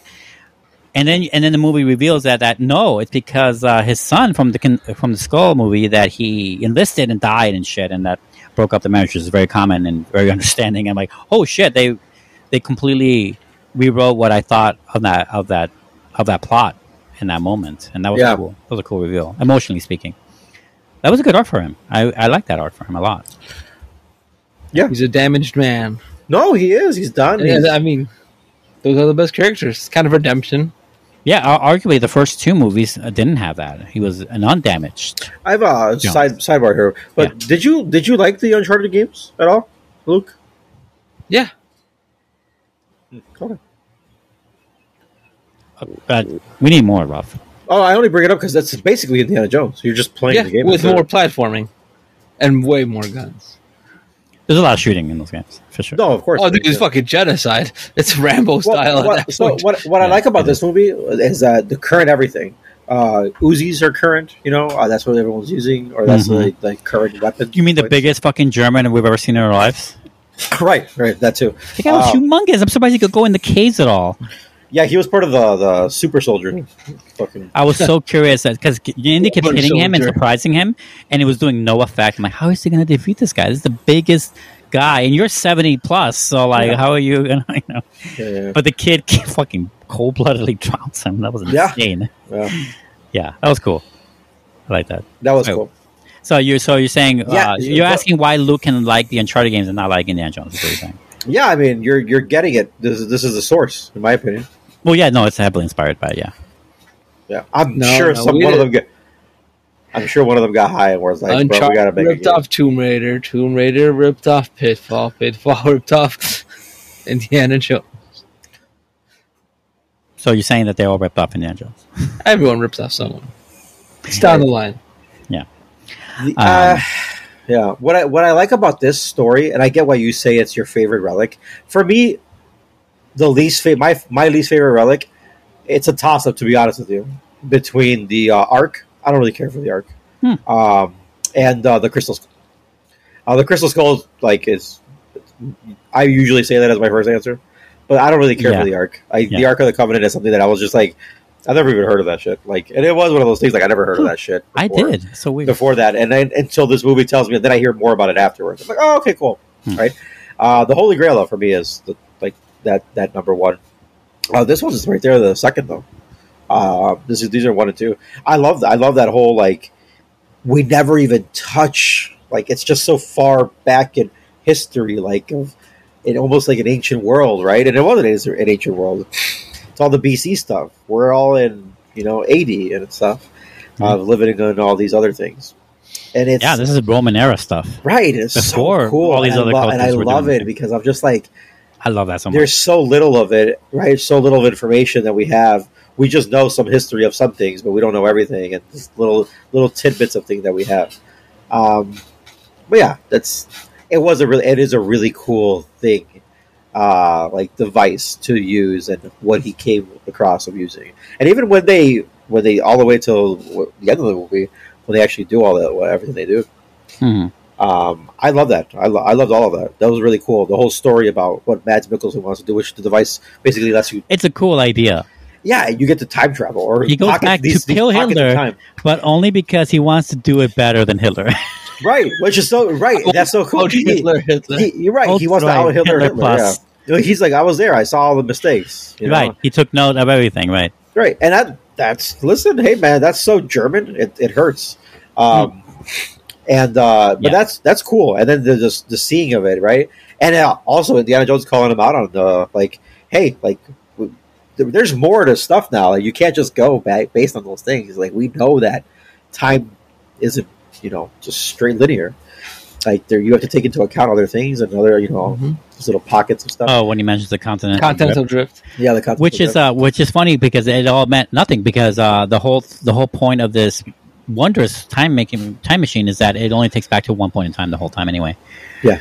it's all about the the battle of um, The siege Syracuse, of yeah. Syracuse by the Romans, Oh, and that's what it was about.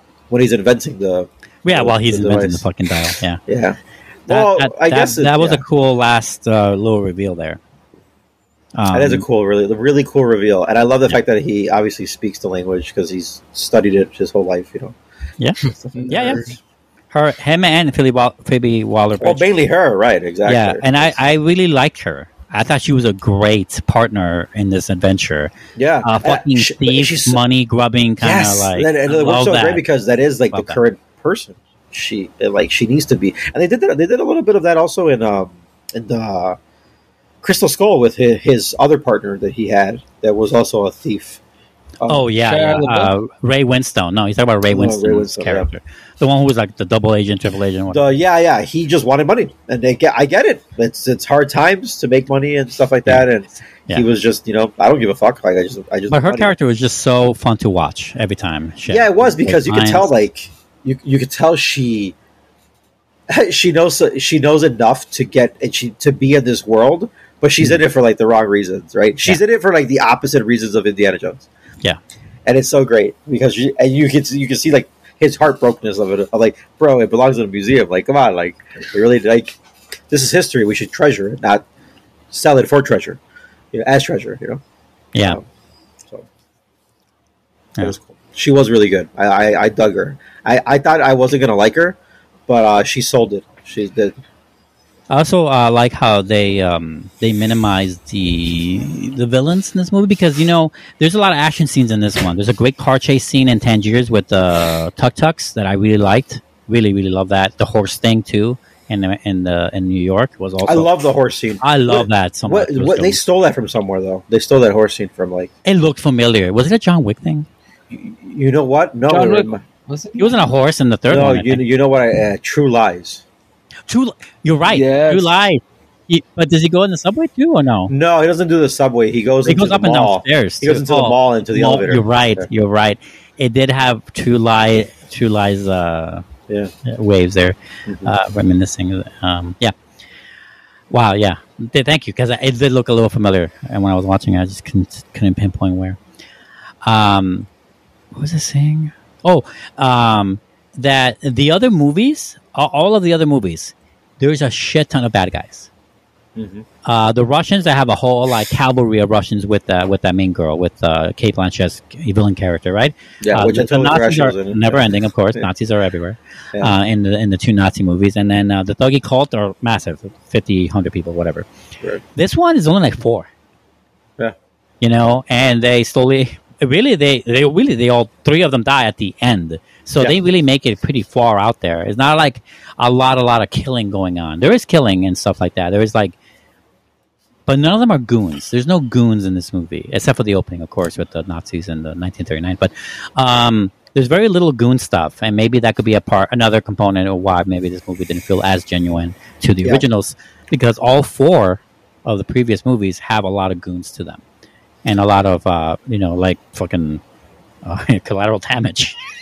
yeah, I, I think, uh, and I don't know if it's a it's a Nazi trope, but I think Mhm. this movie uh, more than the other movies that I remember, they have an issue with. Uh, there's a lot of times you can kill Indiana Jones. You officially don't need him anymore, yeah, and I you I felt that pronounced more in this movie.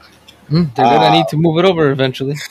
And it was just no, no, no, no like like they, the villains don't require his expertise anymore because he's always been like, well, we can use him for, we still need him for this. He's always gotten out of that, right? And it, you don't. You have her. You've always had her, and you just at this point you're like just. And I don't know if it's like I said this Nazi trope of like I want to, you know, like this Bond villain, like I want to see you see me fulfill my thing, and it's gonna make you feel make me feel better for you to see me Yeah. uh, win and then kill you. Haha. I think it's a good part to get into what's not what doesn't work in this movie. Yeah, right, because of yeah, we have been really like you know selling the movie. At least me and you have. I know Luke doesn't like the movie at all. He just doesn't want to say it. it He doesn't want to say it. But you, don't, but you don't want to say it. It's okay. Don't worry about it. Um, if we had to choose, I'll probably watch over Crystal Skull again. yeah, I watched Crystal Skull again. I think you'd like the movie. It's a Time hard does- sell. I'm, I'm Time gonna say something makes right that now. better I've only seen Crystal Skull twice. I've only seen it once. Right, the one time I saw it when it came out, and I was like, "Oh, I was rough," and I don't want to watch it ever again. And I did that. I never watched it ever again. And then I watched it again, and I was like, "This isn't as actually. A, this is actually a pretty good movie. It's not great. Don't get me wrong, but it's a pretty good movie. It's a really good. You know, there's a lot. Of I, I still wouldn't call it a good movie, but it's better than I think my it's, a memory. it's, no, it's, it's better than well, yeah, better than that first view. For It has sure. really great idea. It's just bad execution. I think the bad execution does make it hard to. yeah. So th- this is the issues I have. Well, the issues like it's more pronounced in this movie than ever. That about Mhm. just him being able to get killed off or he's not necessary. And don't get me wrong, I know he's Primarily got have to get shot. Like there's no reason not to ex- execute him. Yeah, Right? That's what right. you mean in the and then also like people die of like stab wounds easily, and this man lives through a gunshot. I know he got shot in the arm, but like or the Shoulder, shoulder, I right? think shoulder, upper right, shoulder. but it's like it is a lot of that stuff going on, right? There's Yeah. a lot of like little things, and it, that's like Oh, yeah. oh, bothersome. everyone gets shot, they die in this movie. Yeah, I know. He doesn't. Like even uh, that that bothered me so much because like the I know. I get it. Yeah. uh, it's like oh I got shot in the, uh, the, I mean- fucking pinky dead. Indiana Jones fucking fucking could get down in the Well, heart. The whole Ah, thing ha, is- ha. the guy me. got a gunshot, a gunshot wound to his belly, and yeah, he'll die from it if he doesn't get medical attention. But he dies right away, and you're like, okay, like that's kind yeah, crazy. I mean, then- I- I- it's unfortunate that's a trope of many movies, yeah, it is. But like, yeah, it's definitely it doesn't look good in this one because it's so pronounced when Right. they approach him and they don't shoot him. Yeah, It just feels more pronounced when that scene is so um, shown so Yeah. so much. Um, otherwise, in the beginning, I had a, I had a problem with the movie too, where like, oh, I have a beginning problem too. yeah, when uh, Matt Mikkelsen makes it to the top of the train towards the end of that sequence. Before they do, Uh-huh. or right? They No, no, doesn't no, after- No, no, after. uh, I think one of the Nazi generals or whatever. Like Oh, the ends up Nazi in right? You front. know, you're Yeah. right. It wasn't Matt. It was the Nazi general, and he, he, he approaches them with the fake spear of destiny to attack him. He has a gun the whole time with him. Yeah, That's ridiculous because Well, they that- played with the gun thing after yeah. when they were fighting and brawling and shit and Right. trying to reach for the gun. Yeah, but not only That that, was- but like Indiana Jones is running away towards them, like uh, not towards them, away from them. How are they? yeah, no, that uh, yeah. The, how did How do they catch up so fast, or how do they? How, do, how how that one guy catch up so through? fast, and Makes no also the fact that uh, at 50 plus miles an hour on a speeding Right. train or whatever, Yeah. Matt Mikkelsen's face gets fucking hidden by that thing. Um, one of the trail, one of the He railroad. should have died. He should have died, Yeah, or at least had a and, completely I, and honestly, I thought I thought they were going to explain that in the movie. I thought they were going to explain that he did Nope. like some time travel thing already, and he already done. He's Oh. already done this. Oh, thought- you were waiting for that. I was No, actually waiting for that the whole movie, and I was like, "Oh, we never did that." I go, "Well, that's really shitty." Then It was it was just dumb That- um action. that was- yeah, there It was- is- they should have done something those- less to not So- make it so. Something. He should have been decapitated, guys. Yeah. He should not have been. well, I mean, I know it wasn't going that as fast. Fifty miles is a little fast. I mean, probably yeah. going at least. You would 30. need a big dent in the noggin. Well, bro, yeah, you that you would see that even current era. current they're- day, Matt, yeah. we should be all fucked up, like, uh, at least. yeah, I got a metal plate in my head. Fucking say something. Like Yes, say, right, and they didn't do that, and I was like, oh, that sucks. it, it is it is annoying because the it gun is- that was annoying too, and it a is. bunch It sucks little- because the devil's in the details. And but there is cool moments when they do a lot of homage, right?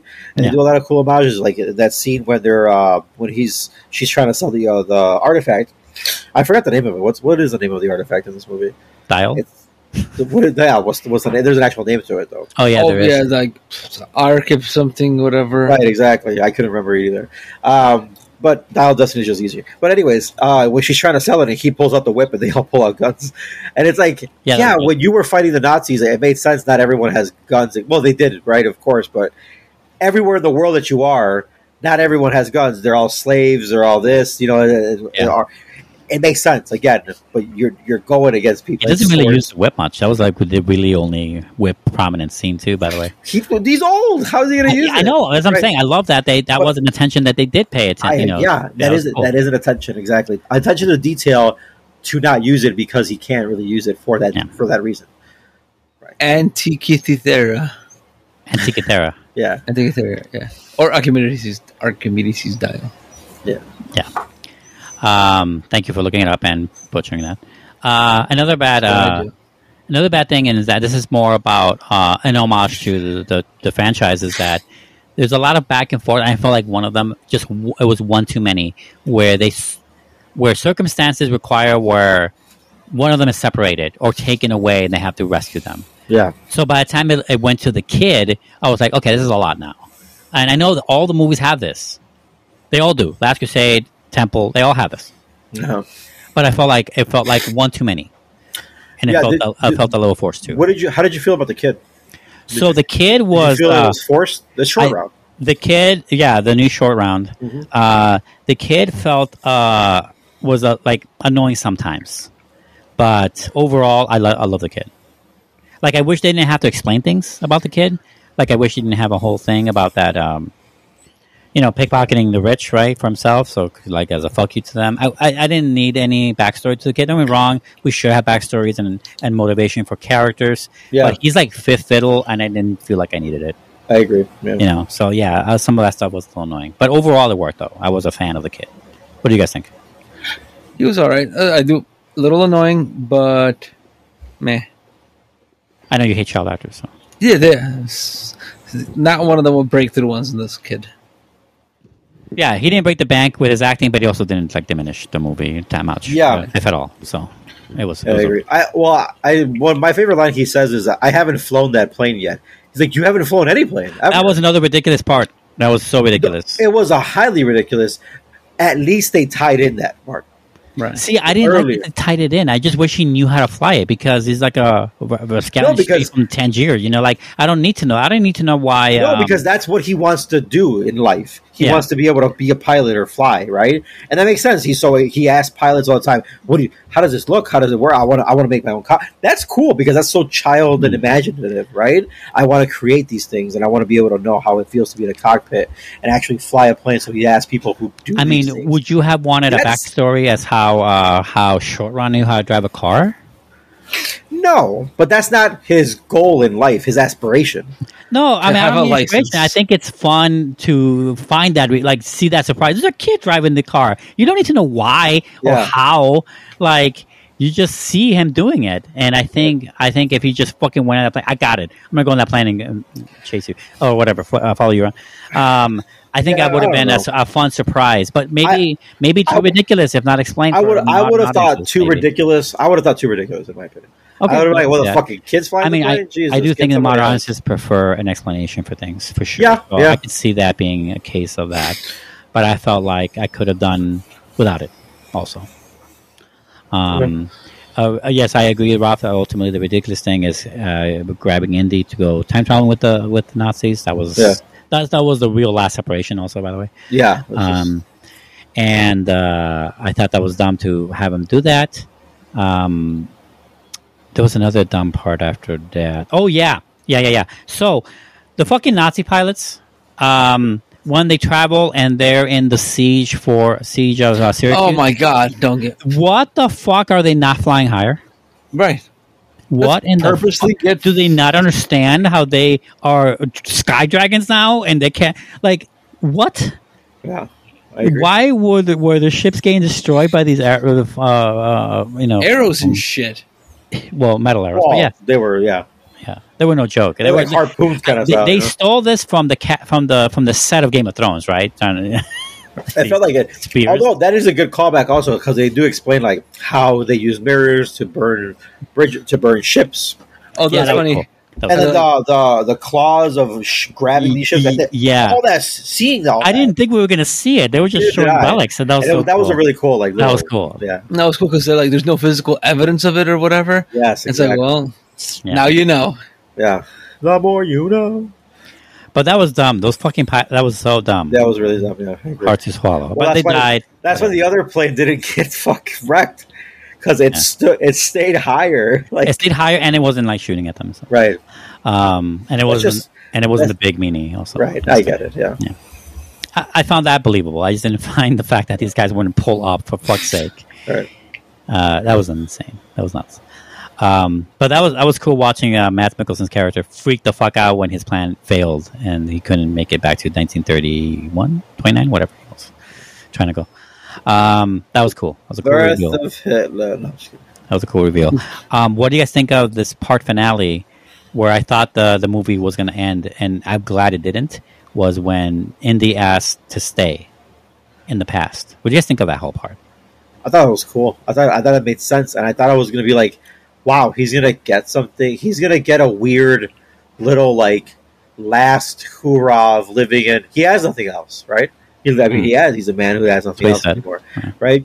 And and it's cool, and and I and I was like, that would be a great way to kind of just Kill finish, him off, Finish, yeah. finish your life, right? No, finish your life. I'm not killing off as a character. Mhm. I just thought finish your life. That would be a great way to finish your life. There's nothing else for you. The next movie takes place in Yeah, right. Yeah. And I, I thought it was a, a cool thing. And I love the reality check he got, though. I, I like that more, though. The reality check. so you do prefer the way it actually the movie played I out. I do prefer that. Yeah, yeah, yeah. Would you accept? Would you have accepted him staying if that's what I would have had more argument, more problems about like him, like, well, how does he affect the future now? How does he affect the past? And I would have had too many time travel problems with the movie. Yeah. And I would have been like, well, what about this? But butterflies is a different tangent. Is, No, it was it's the thing. It, it already happened in the past. It's it's a loop. is it? right? Yeah. Are we are we going through that? Is that Well, yeah, well, that's why Because- that's why in Archimedes' Well, tomb he had yeah, to not watch. Exactly. right? Um, So there's never a start or an end to it. It's just a constant loop. well, there's a problem always with time travel stuff, so let's not get too into it because the movie's Like, not a until time we start time it's not traveling, Primer. We don't know. Um, Luke, what did you think of that ending and what were we talking about? Oh yeah. Well, I thought I'm like, that's it. That's how they're gonna get him. That's how they end the franchise. I was like, okay, we're done. Nope, Now, do you prefer the way it actually ended, or do you would you wish she stayed? it's fine. Um, I'll be there for Indiana Jones and the Walker of Wisdom. The cane of Take politics. it as a positive. Yeah. Yeah, I mean, I would like to see an adventure set with uh, Phoebe Waller-Bridge. That'd be nice. I mean, That'd be cool too. if cool. LaBeouf couldn't do it, maybe she'll take over the hat. I'm sure he can do it. Just nobody wants him. That's the difference. he was never dead. He was just in a Kor- No, he's whatever Korean War He's dead. thing. He's dead. Um, POW. I also prefer the movie how they did it, and I like how she's like, uh, I'm not accepting that. Just punches Yeah. him out, wakes Right. up in 1960 whatever, uh, 68, 69, and um, that was that was cool. that was really cool. I like that a lot. The movie did not pull punches in that sense uh, because it's not just because of the time thing of what he could fuck up, but like he doesn't belong there. I was with her on that, Yeah. you know, on that, and that he He belongs have, in a museum. he right, exactly. Um, but while I was watching that scene and he was like, you know, asking to stay and all that, I was like, kind of with him too at that moment. Like, yeah, Yeah. I can see that. I can see Oh, that. dude, as an old like, yeah, that'd As a great. historian, I get that. You know, Yeah. it also brought me this question, and I find this fascinating too. In all five movies, Mhm. I don't know if you guys know much about historians, but they tend to have a focus. Okay. Okay. As a matter of fact, all of these movies, except for probably Temple of Doom, because they just accidentally stumble into that. Yeah. He. Yeah. except for that one, they all he knows or meets the expert in Yeah. the field of that mission. My that's my favorite He thing about has these movies. no focus. Yes, that's my favorite thing about this movie is that he's never had any. He's never the expert. He's never the expert. No, he's Right. never had that one. He's never been that one guy who, yeah. So I just my my uh, my thesis was on this, and I Right. just studied that for the rest of my life. His thesis is never one of these movies. I don't know what his thesis was. No. but it wasn't any of these five sticks, movies. He sticks enough to. He's like, well, I, I know enough to get by, and I know enough to because I was always worldly, and my, my dad always taught me to be worldly, right? Right. So I knew all these extra things that I was forced to know. Cool, but I, I I just like history. I'm just a history guy. Nerd. I think that is a, a, a maybe a more of a positive or bubbly, you know, way to think about it. I kind of think that it's maybe a little bit of a misstep if we know less. We don't know much about his focuses. Is is is like historical gravitas. Mhm. We all know he can do it. He can do he can do anything. He's a Yeah. very grad. He, what he's really good at is on his quick thinking kind of guy, you know. And Yeah. that's what he's really good at. It makes him really viable for adventures, basically. But as a historian, he knows he's like a jack of all trades. I get Yeah. that. But like again, I feel like there is something missing if there is no. I mean, maybe it's more better if to leave the character mysteriously, not focus on one subject. Yeah. Maybe that's part of the appeal. Well- I don't know. We know it's not the Holy Grail, We know it's not the Holy Grail. Right. We know it's not the Ark of the Covenant. right? It's not. Um, the Ark of the Covenant comes up. What? That's a mission that's brought to him by the government out Yeah. of the blue. You know, it's not even. You know, in the Kingdom of Crystal Skull, it was John Hurt's character that was the expert, not him. Yeah. Yeah, someone he knows. The same with this one. Toby was his name. Toby Jones, the actor. Um, he's the expert in Dial Destiny, and like it just I find that fun, fun to think about. yeah, yeah, yeah. I thought that too when I was watching the movie. I was like, he's never the expert. He's never the. You know what he is an expert at? Kicking Nazis' ass. Kicking. Nazi ass, hundred percent. Let's go. Um, anything else on Indiana Jones? Cool puzzle stuff. I love the puzzle stuff. Makes sense. Yeah. The displacement of water was really nifty. I love that a lot. All right, we're gonna take a break. When we come back, uh, we're gonna review our second film, which is what? It is uh, Asteroid City. hmm Stay with us.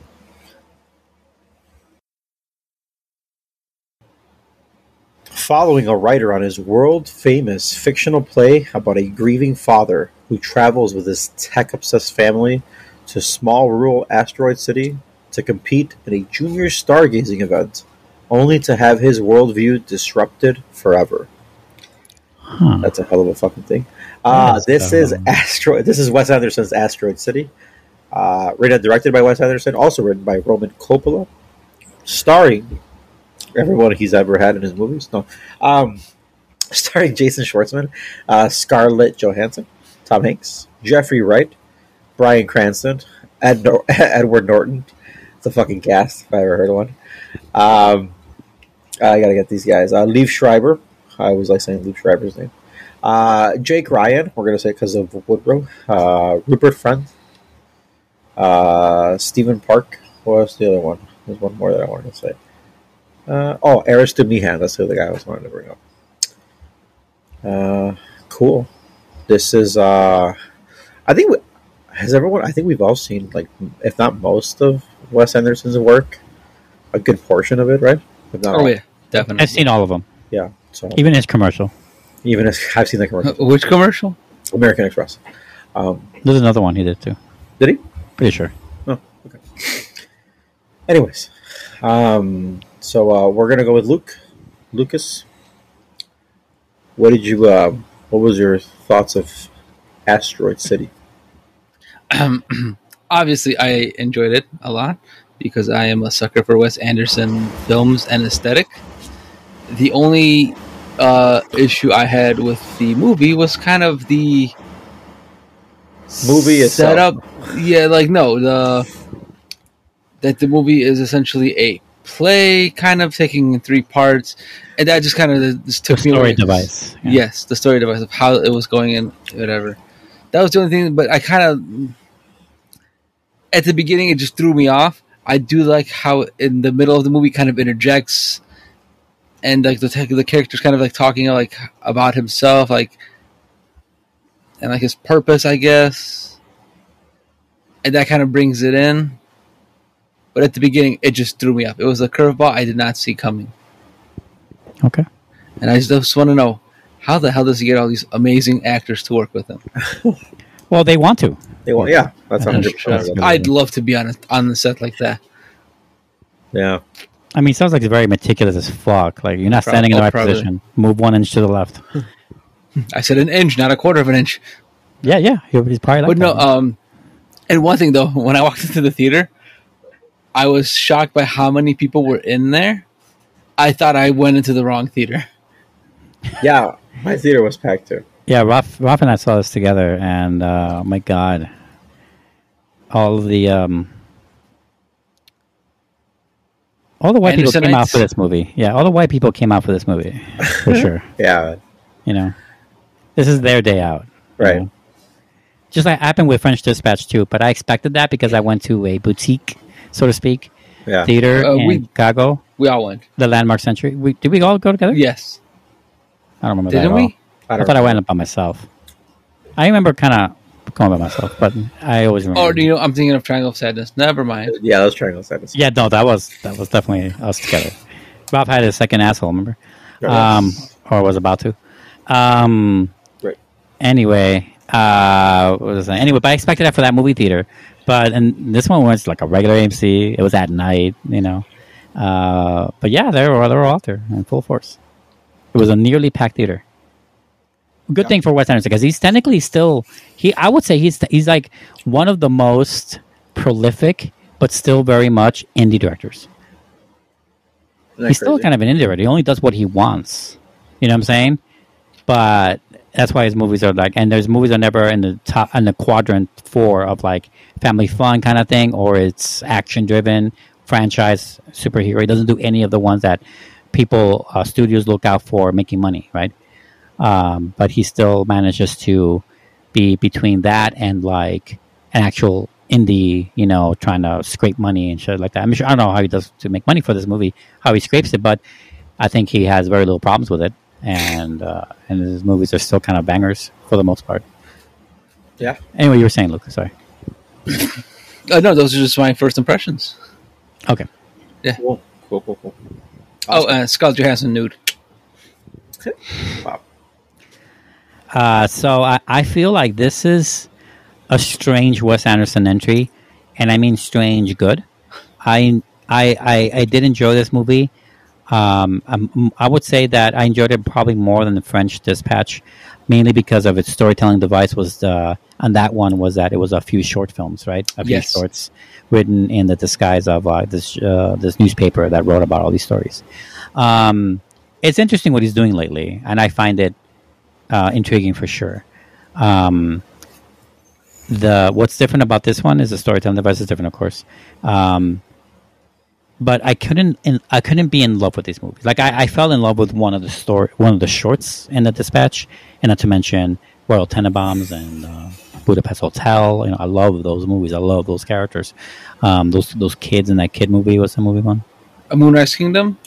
hmm That one as well. I love, you know, a very tender story and stuff like that. This one, I feel like I liked it a lot, and I, I love things about it, sure, but I wasn't never in love with the movie, which is uh, probably a misstep for, for my from my side. But I, I very much liked a lot of stuff in this movie for sure.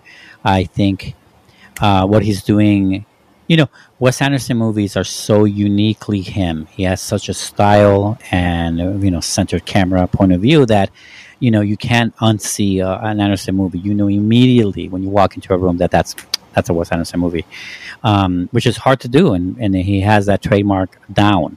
I feel like this is the first time ever where I got whiffs of other filmmakers in his movie. Oh, really?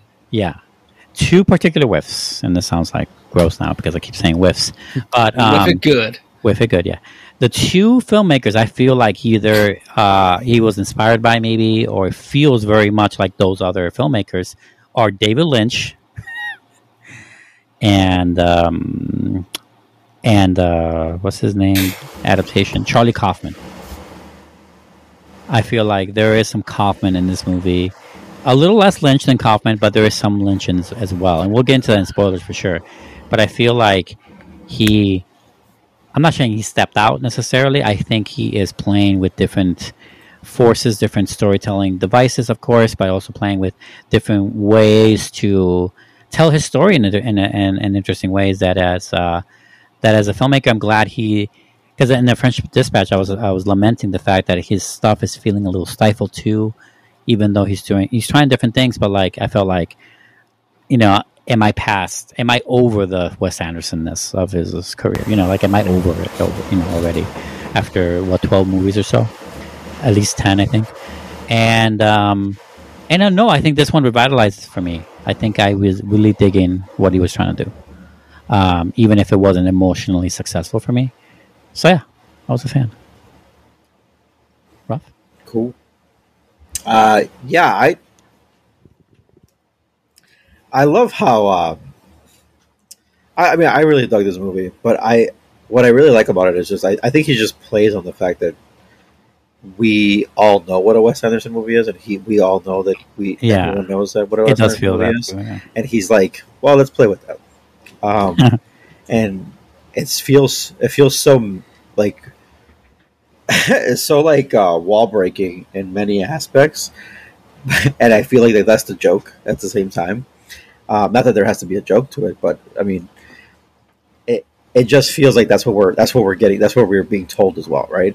And it's so interesting to see, um, like the explanations of everything that happens in this, like the play, the, the, our movie that's in a play that's being told by the, the guy who made the play. You know, like Yeah. all of the, all of these layers that are going on in this, And the so- actors that are in Asteroid City are also actors correct. while the play is being made play- right? Yeah, and while it's being written. They're all. yeah. and the level of meta ness is astonishing. You know, That's the Um, Charlie Kaufman that I was talking about. By the way. yeah, yeah. I, I hear. I hear. No, no, Movies no. about I- making movies. Basically. yeah, movies about right, exactly. And I, I get it. I get everything. I get what you're saying. Yeah, and it's just, but I love that. I, I, I like.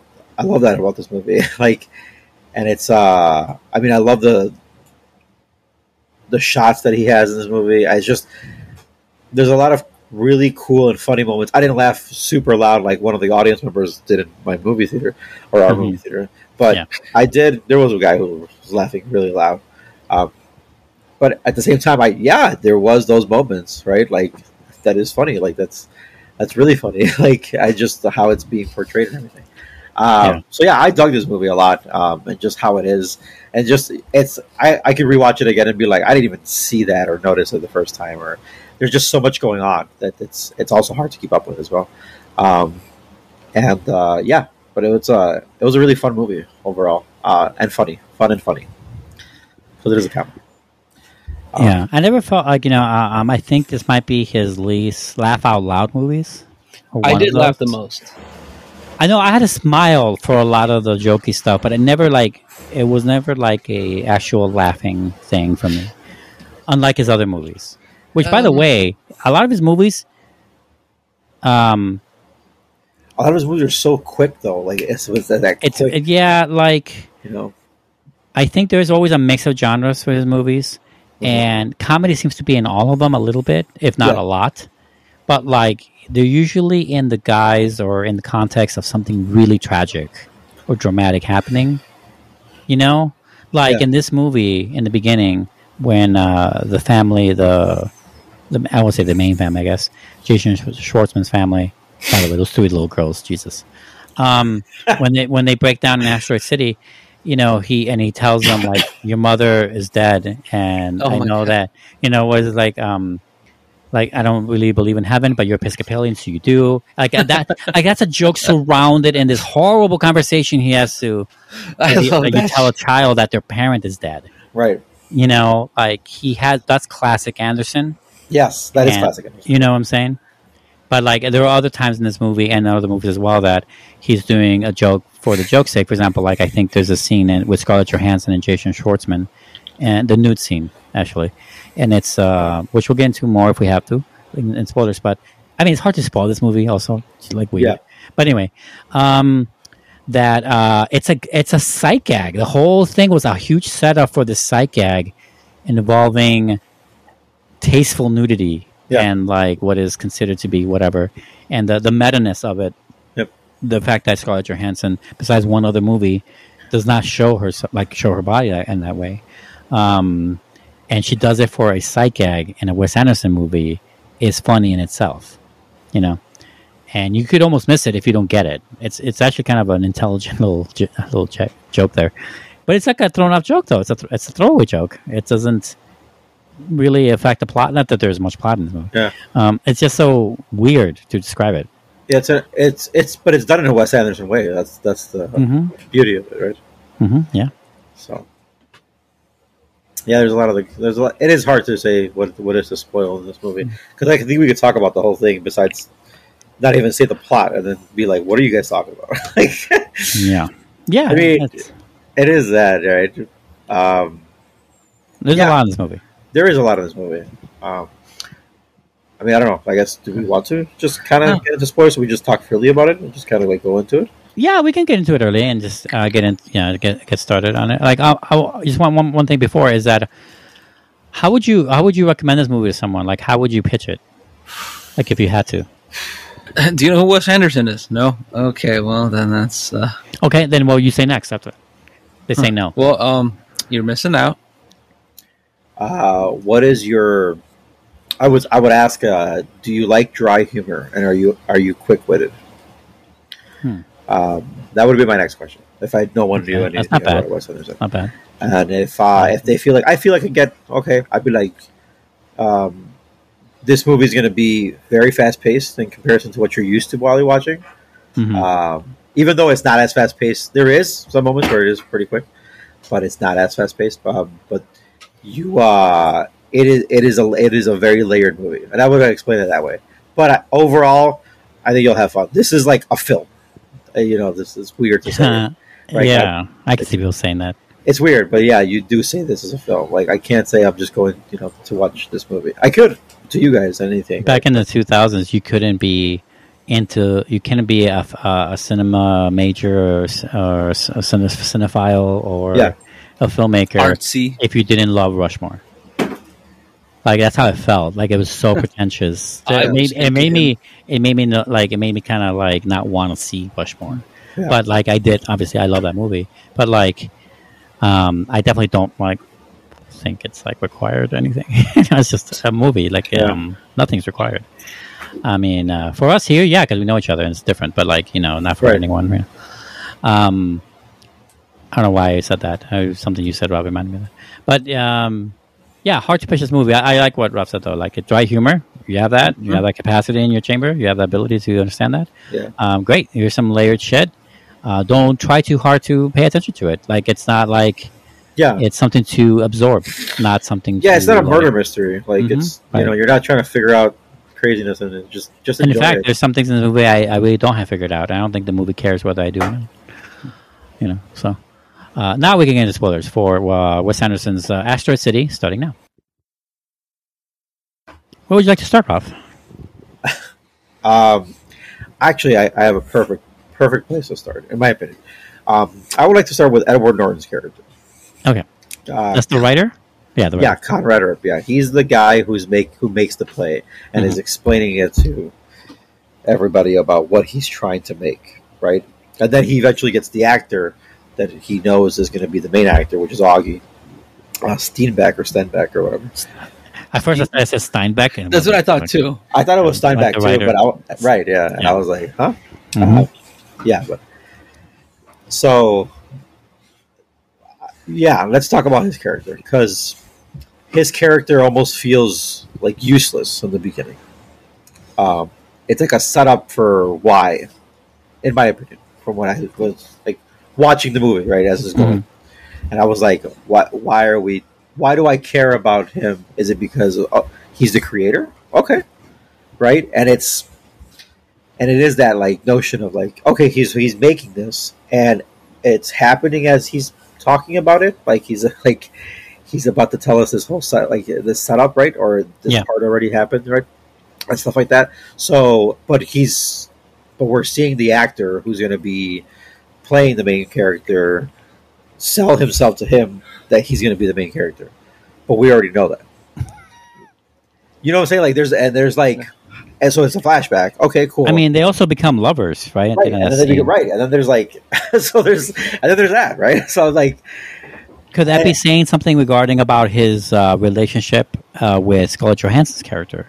Like, did it add a layer to that? Like, did you did it did it make you feel like their their attraction was believable because they're actors within actors yeah, doing a play? That's really a movie version of it. but the yeah, or was it not believable because we know that he is like he found his way into this into this part uh-huh. by being well you know by first of all not being into women and by sleeping with the writer right. you know what i'm saying uh, is it doing that I I don't think it adds or takes away anything from the character, um, in that aspect. As is like he's gonna follow with the main female lead, right? Mhm. Um, but I think it, what it does, I think it's it's more of like, it's that it's that what he asks, right? Well, he goes in there for the reason it was like, well, listen, I'm taking this part because I should get it, right? Yeah. And uh, but he's just like, why does he do that? He doesn't he doesn't understand the character in that moment, right? well he And to that's how- that He does ask the director. Well, does he ask the director that, or does he ask the? that was uh Adrien I thought he. I know he. I thought he asked Edward Norton that also in the beginning. did he ask him also i wasn't i don't remember that i guess i remember just the finale part of that And then he asked the director that later, and the director Yeah. just goes like, "What does it?" you don't have to right? understand Yeah, right. Right. You don't have to understand. You just have to. Right. That's that is that right thing. that's Right. that's like what's Because I think, I think he asked. Right. That's another. There's another layer to that. Yeah. And I think it's Edward Norton. He asked him that, and he goes, uh, "I don't know. I just he's like I don't know. Like I just, you know." And I think he leaves it at that, and then they have their romantic thing. But Yeah. I don't think it takes away anything from that, and um, that he would like for the for that ScarJo scene. Um, that he is that who he is that person. Why would he would fit perfectly? I guess if you were to say that. Um, yeah, it's just a weird role. That's like the weirdest part of the movie for me. And every time they bring him in, um, Um, what, did, what did you think, Luke? no, from uh, the one the one weird thing that threw me off the most was the inclusion of or showing the the wife. It's in like a very limited scope. Uh, Oh yeah, that uh, that like Margot Margot Robbie's Robbie? character. I have Yeah. I have five minutes in the back to go smoke while we're doing this play. yeah. Yeah, and then it's like, oh yeah, I was supposed to be your wife and whatever, and it's like, well, that's weird. Why, why bring her up as a side character and not in the actual movie? It's like There's a it's picture. the of her. huh? There's a picture of her. Like, Right. Yeah, it's all they show. It's like a picture of, of Here's a Yeah. picture. this is how we met. I, I it's that it's like uh, getting the director's cut version of it live. Right, and they also because they explained that, that the flashback was going to be the, the that day when that picture was taken, but Right. instead uh, they describe that day. They don't actually show They her. do right. Budget cuts. Well, but what is the point of that? Is I think what we're trying to like. Is there something we're gleaming from that? Like other than the fact that it's like a meta component about filmmaking, maybe, which is very possible. Happens all the time in movies, Yeah, I mean, all the time. bet I, there's a lot of I, I, that. I and it and, and it does give us that awesome scene with Margot Robbie. You know, when, when he has like four minutes before his next line. and he and misses the cue. And- he's about to miss. He's about to miss. Miss the cue. He doesn't because when the when the movie goes back into it, he's. Uh, he, I think he has the next line after. Um, and I, that that was a cool scene, uh, separate from the entire movie, but a very cool scene about art form and uh, and, and and portraying these characters and the art of that. And I liked it a lot. It was very weird, and I think that's that's when the movie. That's when I realized that the movie is better seen as um, independent scenes. Like the movie works better as you're watching scene by scene, but only focus on the scene itself. Like when you focus on the scene itself, it's telling its own thing. And yeah, they're loosely connected to each other, sometimes more than others. Yeah. But like it doesn't matter. Like this scene you're watching currently, it's meant to be funny. This scene is meant to be poignant. This scene is meant to be This Yeah. is a I this, I feel plot I point. feel like the the way we're this and they, they, we do get broken down into that we're getting scenes ten to thirteen at this moment, right? Act two, Oh yeah, chapters, right? Or something. or whatever, Yeah. however it's set up. action scenes. I thought. Right? Yeah, I think, I think you're right. action That's, scenes, yeah. So, and, but it's almost like as if this is the first time being done for them, for the director, right? Or for the writer, director, for everybody here, except for the audience. But we are the audience is there for this process, as you're saying, right? Mhm. it feels like we're being shot, like you're saying. It is just these scenes, so it is being done, so we can get it, so we can show it, and we're gonna take this play out live or whatever they're doing, right? Mhm. Or this movie or whatever. I don't know. Again, to take it to take it out to should be able to show it, and they're like, "We're this is what's happening at the moment." And these are, and it's like that scene for me, the Margot Robbie scene, is I take it as in they took it out to begin with, and the directors because they didn't need that scene, right? We could just use this voiceover, and it'll be better. And Mhm. as this progressing, he goes, "You know what? It actually needs that scene and being told, but we need to we need to explain what would have happened." And he brings a different way to include that scene in Yeah. because he needs it, but he can't shoot it because it's already done. That's that we can't get her anymore. That's Right. that ship sailed, so we have to do Oh, this. she's doing a, a, another play across the street. Correct, exactly. We have to that ship sailed, so we have to do this for this. So we have to include her in this aspect, this in this manner, to do that, and that's how I saw that scene. It's not bad. I like that. All right.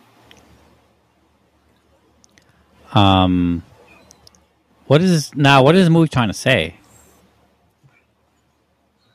I think it, I think there's a lot going on in this movie, and I think it's trying to say a lot of different things. For example, like one obvious uh, component of this movie that is uh, about our real life, of course, is you know this entire town is quarantined, just like like we were a couple years back.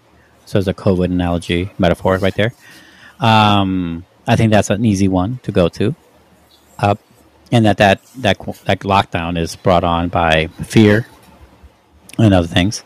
Yeah. Um, but also government, government, right? Government. Yeah.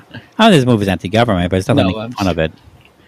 And uh, in the in the beginning of uh, this lockdown, when the general when we meet the general for his um, this is before the lockdown. Uh, this is when he's introducing himself to the to the young kids that won all these awards, right? For these awesome science stuff. That ray gun's cool. Oh yeah, Yeah, Uh, all of it was moon projector. the moon projector yeah is that uh is that what he says is that because this is a, a trying time in the us remember they're doing nuclear explosions on the horizons testing. You know, they're testing nuclear bombs, right? Yeah. in this desert. And obviously, that's saying a lot right there. And he's saying he tells the kids like, I remember there's one line I told you about too. Uh, I remember there's one line in the movie where the, the general says, uh, like to the kids, like, it's it's not it's not it doesn't say it's not our fault. It says it's your fault that you were born at the wrong time, Yeah. which is nobody's fault, by the way. right. Um, right. right.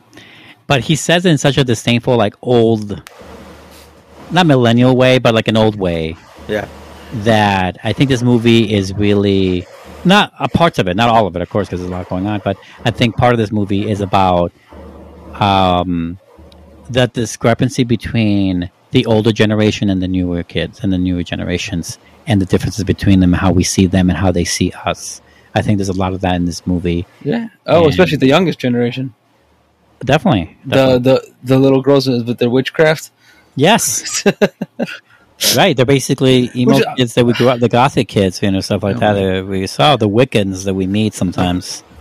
Although to be fair, that's I laughed the most at those scenes, and I was like the only one in the theater. I'm like, this shit's gold. What do you guys? What's wrong with you? Yeah. Oh, really? Yeah, I remember. I remember laughing at those scenes. Some of those scenes for sure. They were they were really, really funny scenes. Those girls were like they were Hilarious. not. I'm, afraid, I'm afraid of them, honestly. But they, they look so adorable, like so clean cut and everything. I mean, just so Wes Anderson-y, you know.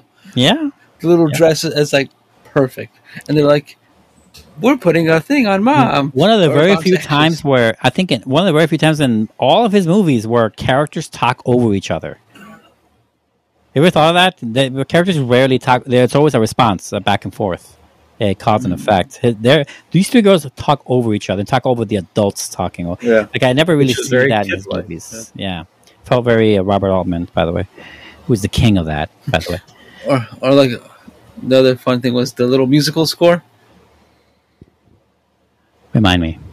Uh, remember the teacher with the kids? They were doing like, Oh. a little project, and then yeah, they just want to the talk whole about the band. Yeah, yeah, and he just want to talk about the. She just want to talk about the aliens. Oh no, they all want to talk about the aliens. She just wanted to move on to the next planet Yeah. and talk about the planet.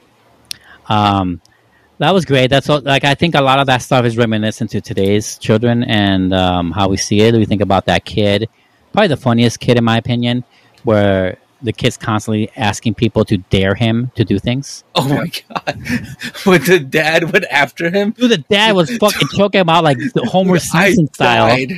That shit was hilarious, and like nobody, nobody just laughed. It was in the background. Nobody laughed at that. I mean, I remember that. Dying. I think I had a big smile on my face. Yeah. Um, There's a lot of things to the real estate. How how cheap it is to buy a piece of real estate that they have. In right. They're inventing. And then how machines. and then how expensive it's it is later. 'Cause, Yeah. You know, it's a prime real estate spot now. Now yeah, because the sell it alien landed there. Right, exactly. And it's just cool. It's so perfect, and it talks Yeah. about just today's climate and everything as well. Yeah, I think that's another component for sure. And and then back with that kid, the daring kid, is that he reminds me of like a a kid posting on Instagram or on YouTube or on TikTok, like wanting the attention, wanting to not be forgotten. Yeah. and that's why he dares everyone, or he asks everyone to dare him to do things. It's for this attention-seeking thing that he's uh, wanting to, to do and wanting to get. And uh, I found that kind of also part of the whole thing. And not to mention the, the other kid that was a very anti-government, like, no, no, I have rights. You're gonna listen to me. Uh, we're, you know, I have the right to. Yeah. Yeah, the kid that that the leaks the story to his uh, school newspaper. No, to a different school. That was like a buddy of his. Oh, was it? I'm not sure who it was, but it was a different, well, what- a school newspaper. Yeah, school newspaper leaks Yeah. the story. That's just funny. Yeah, yeah. especially because we think about Isle of Dogs. It was like a school newspaper. Yeah. Yeah, school newspapers are definitely, and it does, that's not the, only those two movies. As soon as school newspapers are a big thing in his movies, by the way, and they seem to have a lot more gravitas in the real world than in ours. By the way, Oh, no one will ever take them seriously, Right. right? Ever, I don't, I, I I can't imagine. Um, I mean, I did when I was at school, but that was done. You know, you also wrote for the school newspaper. I did photography for one of the school newspapers, and I wrote for a different one. Yes, Oh, okay, 'Cause I wrote for mine. you did. And, you and did right? some- shut up. And actually, some of my photos for cer- certain things. Nice. Uh, we should compare notes. I did not know you did that, or if I did, I forgot that fact. Of you. Yes, it was a long time ago. Well, yeah, me too. Uh, Papa's sitting there like, I don't the fuck. Fucking dorks. um.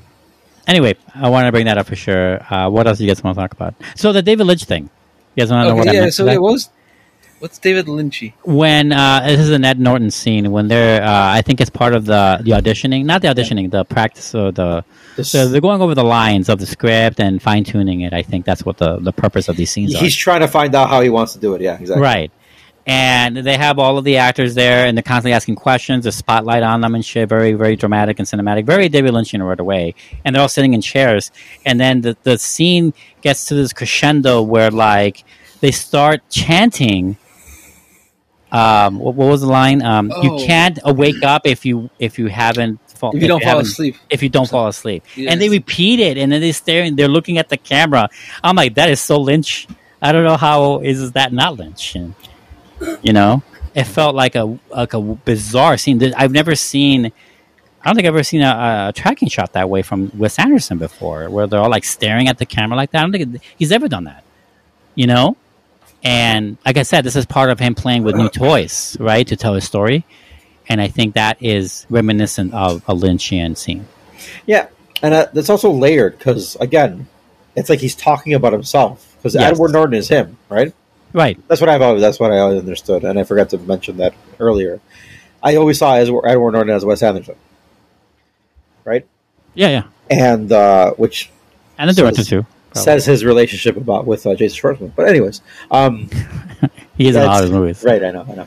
It's uh, but it also says like he's he doesn't know he doesn't know what to do in this, and maybe this the, taking this approach to it is is the right way to do it. Hmm. Stealing this work from somebody else, not stealing, but Yeah, but you know, using somebody Yeah. else, right? It's not really nothing's ever Homaging. stealing, homaging, whatever. yeah. Yeah. But yeah, using somebody else's work instead, right? Not just using whatever I'm used to. My style Yeah. of things works. Maybe it is this thing because he can't figure this scene out, and it is maybe this this craziness of this other of this uh, outside source that he needs, and that's where he gets it from. So yeah, it's very meta in that. Uh, The movie's whole meta, so meta. It's just on, on Yeah. on so many layers. So Meta Facebook has owns it. Yeah, Uh, right. w- n- never say it again. Um, did you? I mean, do you get now why I thought I was Lynchian? Do you agree with that, uh, Luke? Yes, no, I guess. The now, what what, is, what does that what does that mean? What does that mean to you guys? That whole scene, uh, them saying you can't wake up if you ha- if you if you haven't fallen asleep or if you don't fall asleep. What does that mean to you guys in the context of the movie or whatever? In any way,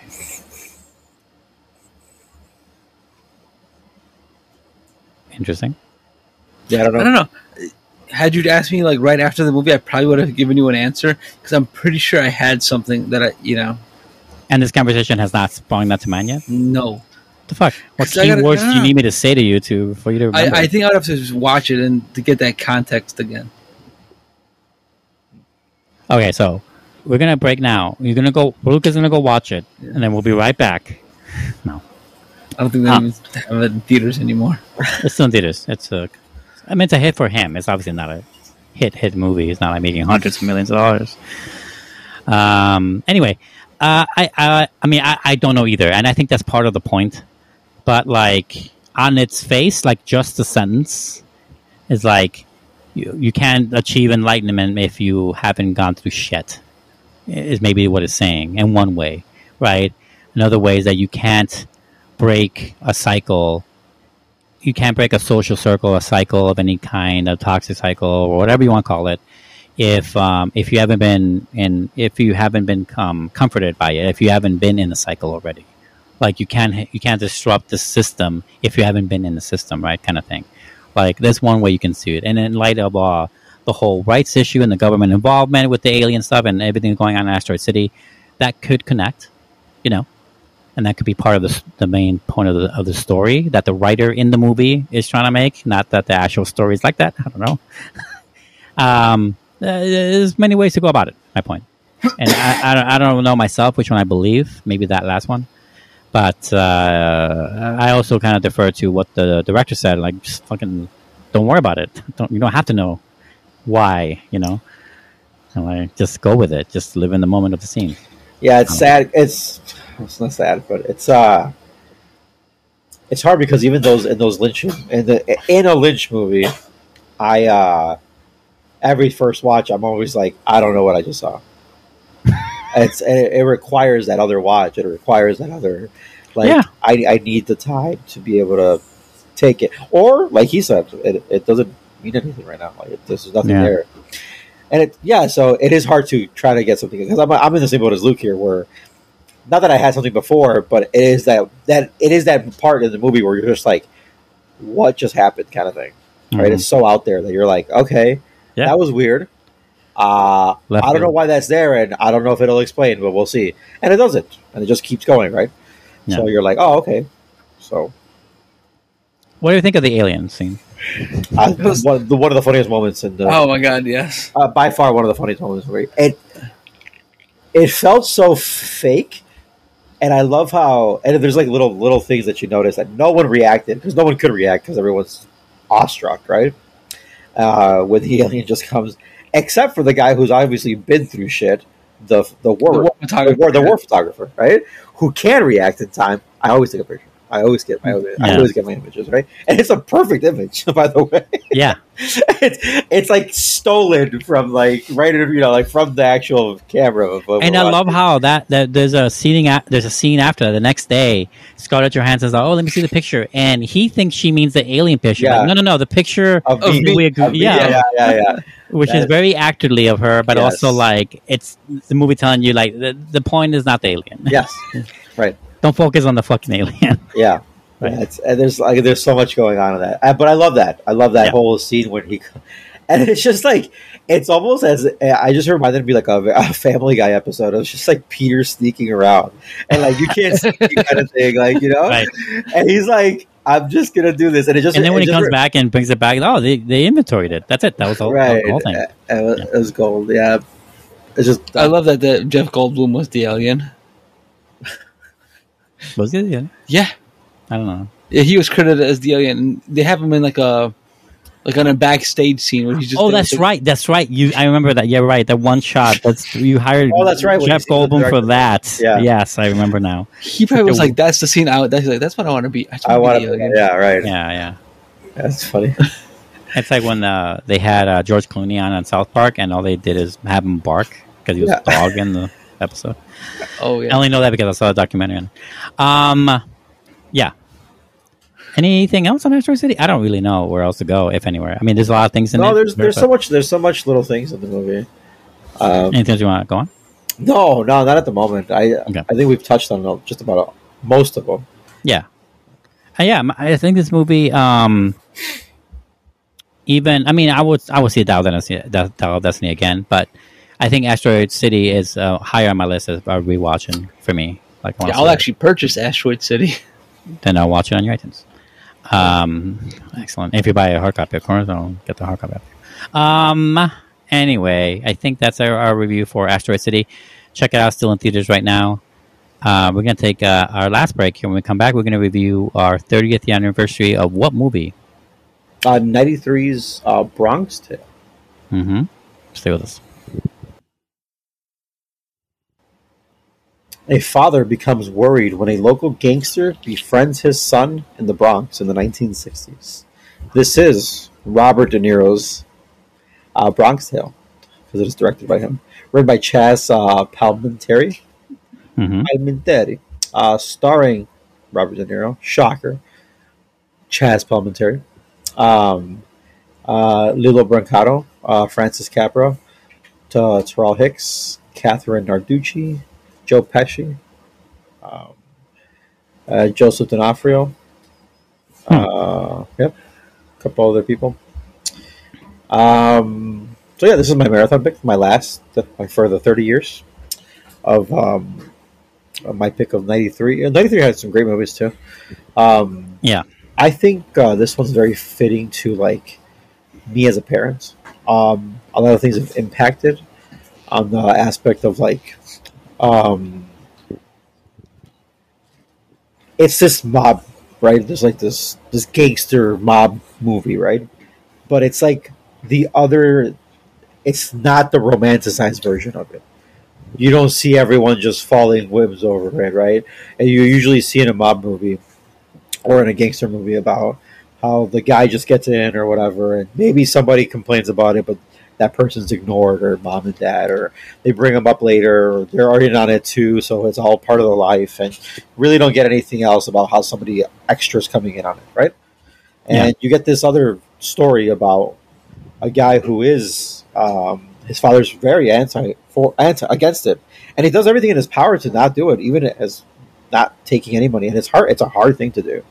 It's a very hard thing to do, and Mhm. it's, it's to stick to those guns.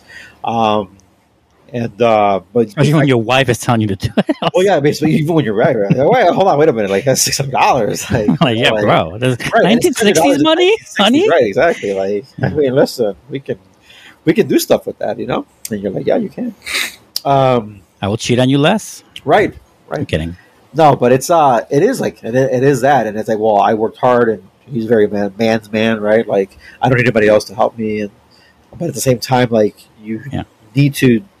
I do my job to provide for everything. I do all these things, um, and at the same time, I don't need anybody to help me do a shortcut, right? Because that's what he sees it as—a shortcut. It's stealing it, and but that's your business, and I'm never going to get in your business because it's your business. But it's my business, and it's my son. And it's a lot of things going on in this movie, and I like this movie a lot for the how they're both father figures to him. Obviously, it's, I, mean, I know we always say it, but we're spoilers because it's a 30 year old movie. Um, Yeah, we're spoiling at the top. Uh, I always forget to mention in the beginning. Yeah, I We're know. gonna from the top. Yes. but it's uh, how they're both father figures to this movie, and, and how our character, um, what's his name, uh, C or uh, Yes. uh, takes it right, and he's always he's very influenced by both both, both his parental figures, right, in this aspect, and both, Uh-huh. both, and it's really cool to see that because uh, they're they're teaching him the right things. They're both teaching him almost the same thing, to be honest. Like one is just a way cooler person though, like doing way more cool stuff. He's Hmm. like the gangster. Yeah, know? bus driving is so. Oh, you meant the gangster. Yeah, I was say, yeah, bus driving know, is so bu- Bus interesting. driving is so interesting. Yeah, right. Look how the times have changed, right? Yeah. Um, but it's like, and there's like, maybe one gets you seats ringside, one gets you seats in the nosebleeds, Mhm. right? Yeah. and that's a very that's a very powerful thing, and to a kid, I mean, any anybody would say yes to that. It's such a why wouldn't you leave that that kind of life? But at the same time, he doesn't want him to be. He wants him to be smarter. It's that guy who's been to prison. It's that guy who knows like, hey, I need you to. And it's both, right? The next generation should be smarter. The next generation should be better. The next generation should strive to do more. That's as a parental figure, you try to do that, right? And there's a lot of cool things that goes going on in this movie that's being told, and it's a, it's another side that you normally don't see in a mob movie or in a gangster movie. Um, don't get me wrong. There's a lot of stuff that you do that, that are, are part of it, right? Yeah. It's it's a tamed down movie, but at the same time, it is it's all just in that Bronx neighborhood, right? That they're in, um, and it's really cool um, to uh, to get like the influences that he ha- that he has, and this little fucking smartass of a kid, um, who's uh, Francis Capra, right? Mhm. um, who uh, ends up playing uh, I, what's his name? Uh, Ver- Veronica Mars. Uh, What's the guy? Uh, What's the actor? is it Weevil? yeah, Weevil. Right? Yeah, yeah, Weevil sounds right. Um, yeah, Weevil. Mm-hmm. And, Because he uh, plays a, Hispanic. he does. Yeah. I don't know what uh, Capra sounds not Hispanic to me, but I don't know. Maybe he's mixed. No, the I was uh, born in the Bronx. Yeah, born and raised Oh. in the Bronx. Um, I think he is uh, Italian or Capra. I mean, it's Capra. So, anyways, Mhm. um, but yeah, it's uh, it's just and the, little kid is like, man, like so the the fact that he didn't get slapped, like, and a lot of those things is just it's crazy. But at the same, it is like like well. I know I have to show right. I can't do these things. You know, it's like there's a lot of there's a lot of cool stuff going on that are not like it's the other side of the, the non stereotype part of it. Don't get me wrong. Like obviously they still It's a non-violent beginning of Goodfellas. It's Because really- it's that really- one is like he knows what happened at the cab stand, but Right, got, yeah. he, he got the shit beat out of him though in that movie. right. Yeah, it. but it is it is one of those things where it's also it's just like it's not the abusive husband. It's not the abuse or the the father who's not present. It's not the you know it's none of those things. And it's that's what's so cool about this this story, right? Or this tale, theoretically, Mhm. right? Um, and that's what's so cool about it. It, it may it may just be like how the movie ends. It's, it may just be another Bronx tale for him, but it, it is also very unique um, in what we're normally shown, right? Yeah. And that's what's so cool about it. Um, that's why I dig this movie a lot for those for a lot of those things that are going on. And I'm sure we'll talk more about other things. Um, and so I think with De Niro only did like two movies, right? This is one of two. Yeah, the other one was that CIA movie, I think. Right? And I've seen both, and I actually like both. Um, The Good Shepherd, I think. yeah, The Good Shepherd. Oh man, I haven't seen that one in fucking ages. Yeah, I saw it that year it came out, and that's it. yeah, I saw it recently. Um, Hmm. Maybe like within the last year and a half, I think. I think we saw it together, Oscar. Maybe. I Yeah. couldn't say. Uh, what do you guys think about Bronx Tale, or whoever wants to chime in? Okay, um, I'll go because this was my first viewing of this movie. Oh, yeah. Oh, is that right? Yeah, I've never seen this movie, and I was just like, wow, I'm surprised because I kind of like. I don't say I have an affinity for mob movies, but I do tend to enjoy them. Yeah. And I did actually see a clip from this movie like a while ago uh, on like a social media app, and I was Hmm. like, "Fuck, what movie was that?" And sure as shit, it was this one. What scene did they. It was the twenty dollars scene. oh, like uh, when he's telling him, like, well, you got rid of him for $20. Think of it Exactly, That, way, yeah. that whole thing? Yeah. And it's funny because I love that scene because that scene kind of also played lo- was good later on because it showed how when he took that advice, he was like, "Yeah, you know what? You are right. It's a good way to get rid of somebody I don't." He care immediately for." uses advice that's given to him, by the way. He Yeah. immediately uses it. He's it. very influential. Yeah. But then Yes, when he tries to pass on that advice to his dumb friends, right. they're Yeah. just like, "Yeah, but I'm still gonna beat the shit out of the guy." yeah. Yeah. It's like okay, Yeah. so you you could tell like the the whole level of maturity. But yeah, no. Uh, By the way, that actor is uh, plays young Joe Pesci in Goodfellas. The guy who's the extra racist, the extra racist Yes. guy in this group. Sorry, continue, Luke. yeah, but no. Um, yeah, it's a really good movie. I totally dug it. It's a great fucking pick. Yeah, good good job. And then yeah, I agree with all the whole things with the the two fathers, how two different styles styles of like teaching him, but he kind of pulls from each one. Yeah, but they're also it's like almost the same almost the same message. You know, Right. very very similar message going on here. Yeah. And, and there's a completely polar opposite. Like it doesn't matter what color your girl is. That was about to say that. I was Yeah. It's like Okay. uh, keep it within the race. Right, Yeah. right, Oh, thing. and it, uh, right. That is another one, right? Exactly. and they're both uh, relatable and easy to get there by uh, older gen- like a father, you know, a generation that's older than yours. Like it's easy to get there. I've seen that told in, in my in my life, you know, or I've seen it with other people, where that happens, you know, and uh, it's easy to get there. My point, but I that's one that I agree with uh, the gangster on that one. Yeah. Yeah, because at the end of the night, it's whoever you're in bed with. Right. Right, right, and he's like, "So she's a, you know, she's a color bar." She called, he Or calls the it. uh, and like, so it doesn't matter. Well, who cares what your friends think? You know? Yeah. the car door test or whatever he does. the door test. Now that's that's interesting because obviously people could just like not if people could just forget. It's not that they're selfish. That's also I thought it was a little different door test. But it was a what's the door? Wait, what do you think? What's your door test? The one uh, I don't know who told me, but it's like No, that was a Mario test. no, no, there's no. You, you ever stand up? ag- test is You ever stand in like the door frame, and you close the door, and if the door hits her ass first, she's a keeper. Let me see Yep. You say it. I just it it is pretty bad. It's but on your on your defense though, it is between the door test and the Mario test. Yeah, The Mario test is ridiculous. yeah. yeah. Ridiculous. Well, it's not like a way to get narcs or whatever. So if you see if they're a cop, that's what he said. No, no, no. It's No, like, I, how uh, if she was like a slut or a how whore. loose they are. Yeah. Yeah. how- How loose they would be without saying. Yeah. Yeah. Yep. Um, a narc. Yeah, this you know, it's uh, I found this movie. Uh, it was fun to rewatch it. I've seen it many times. I, I think we have it on VHS somewhere, Ralf, or I have it. What's that? Shut up. And like you're not, you're old as fuck too. Okay, you're in that age. Um, and I've seen it many times back then. I, it's been a long time since I've seen it, maybe like 15 years or something. And it was very good to rewatch. It does hold up. I like, I kind of like, or like found it authentic in its simplicity.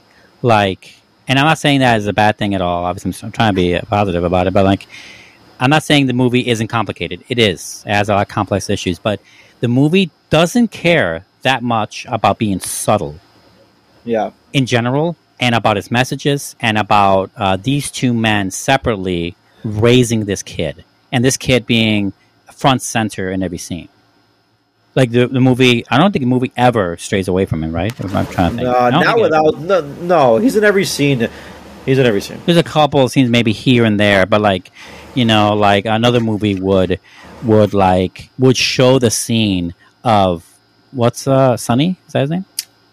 Sonny's the gangster. Sonny's the gangster Yes. Of Sonny like trying to start his car after the date went bad and and notice the bomb and shit. Like a scene another movie will show that scene leading up to him like mistrusting uh C or Calogero thinking that he was involved. Like but no, f- the movie is like he has his own thing when he gets back to the neighborhood he's walking and Sonny approaches him, right? And it's like we, we don't get that scene because we don't wait, we don't need it, but the movie is diligent Yeah. about staying with Calogero, right? And I, I like that about the movie. The movie keeps it simple, Yeah. and in that simplicity, you get a real, like, it feels like what the title is. It's a tale. It Yeah. is a, um, it isn't. It feels like more than a story. It feels like a not a cautionary tale either because nothing terrible happens to the kid. He sees terrible things that influence his life for the better. In the end, I, I, I would say, um, but this movie feels like a like something you would read in a book. Yeah, It- it- it's interesting how uh, yeah, it is. It's interesting how very uh, it plays on the fact that uh, the tropes, not the tropes really, but it's more like just human nature of how we're built. Teenage years, we don't want to listen to our parents. Right. You know, in teenage years, we want to, and then you don't realize it until the adult years, right? And, Yeah. and that's why he can't listen to both of them.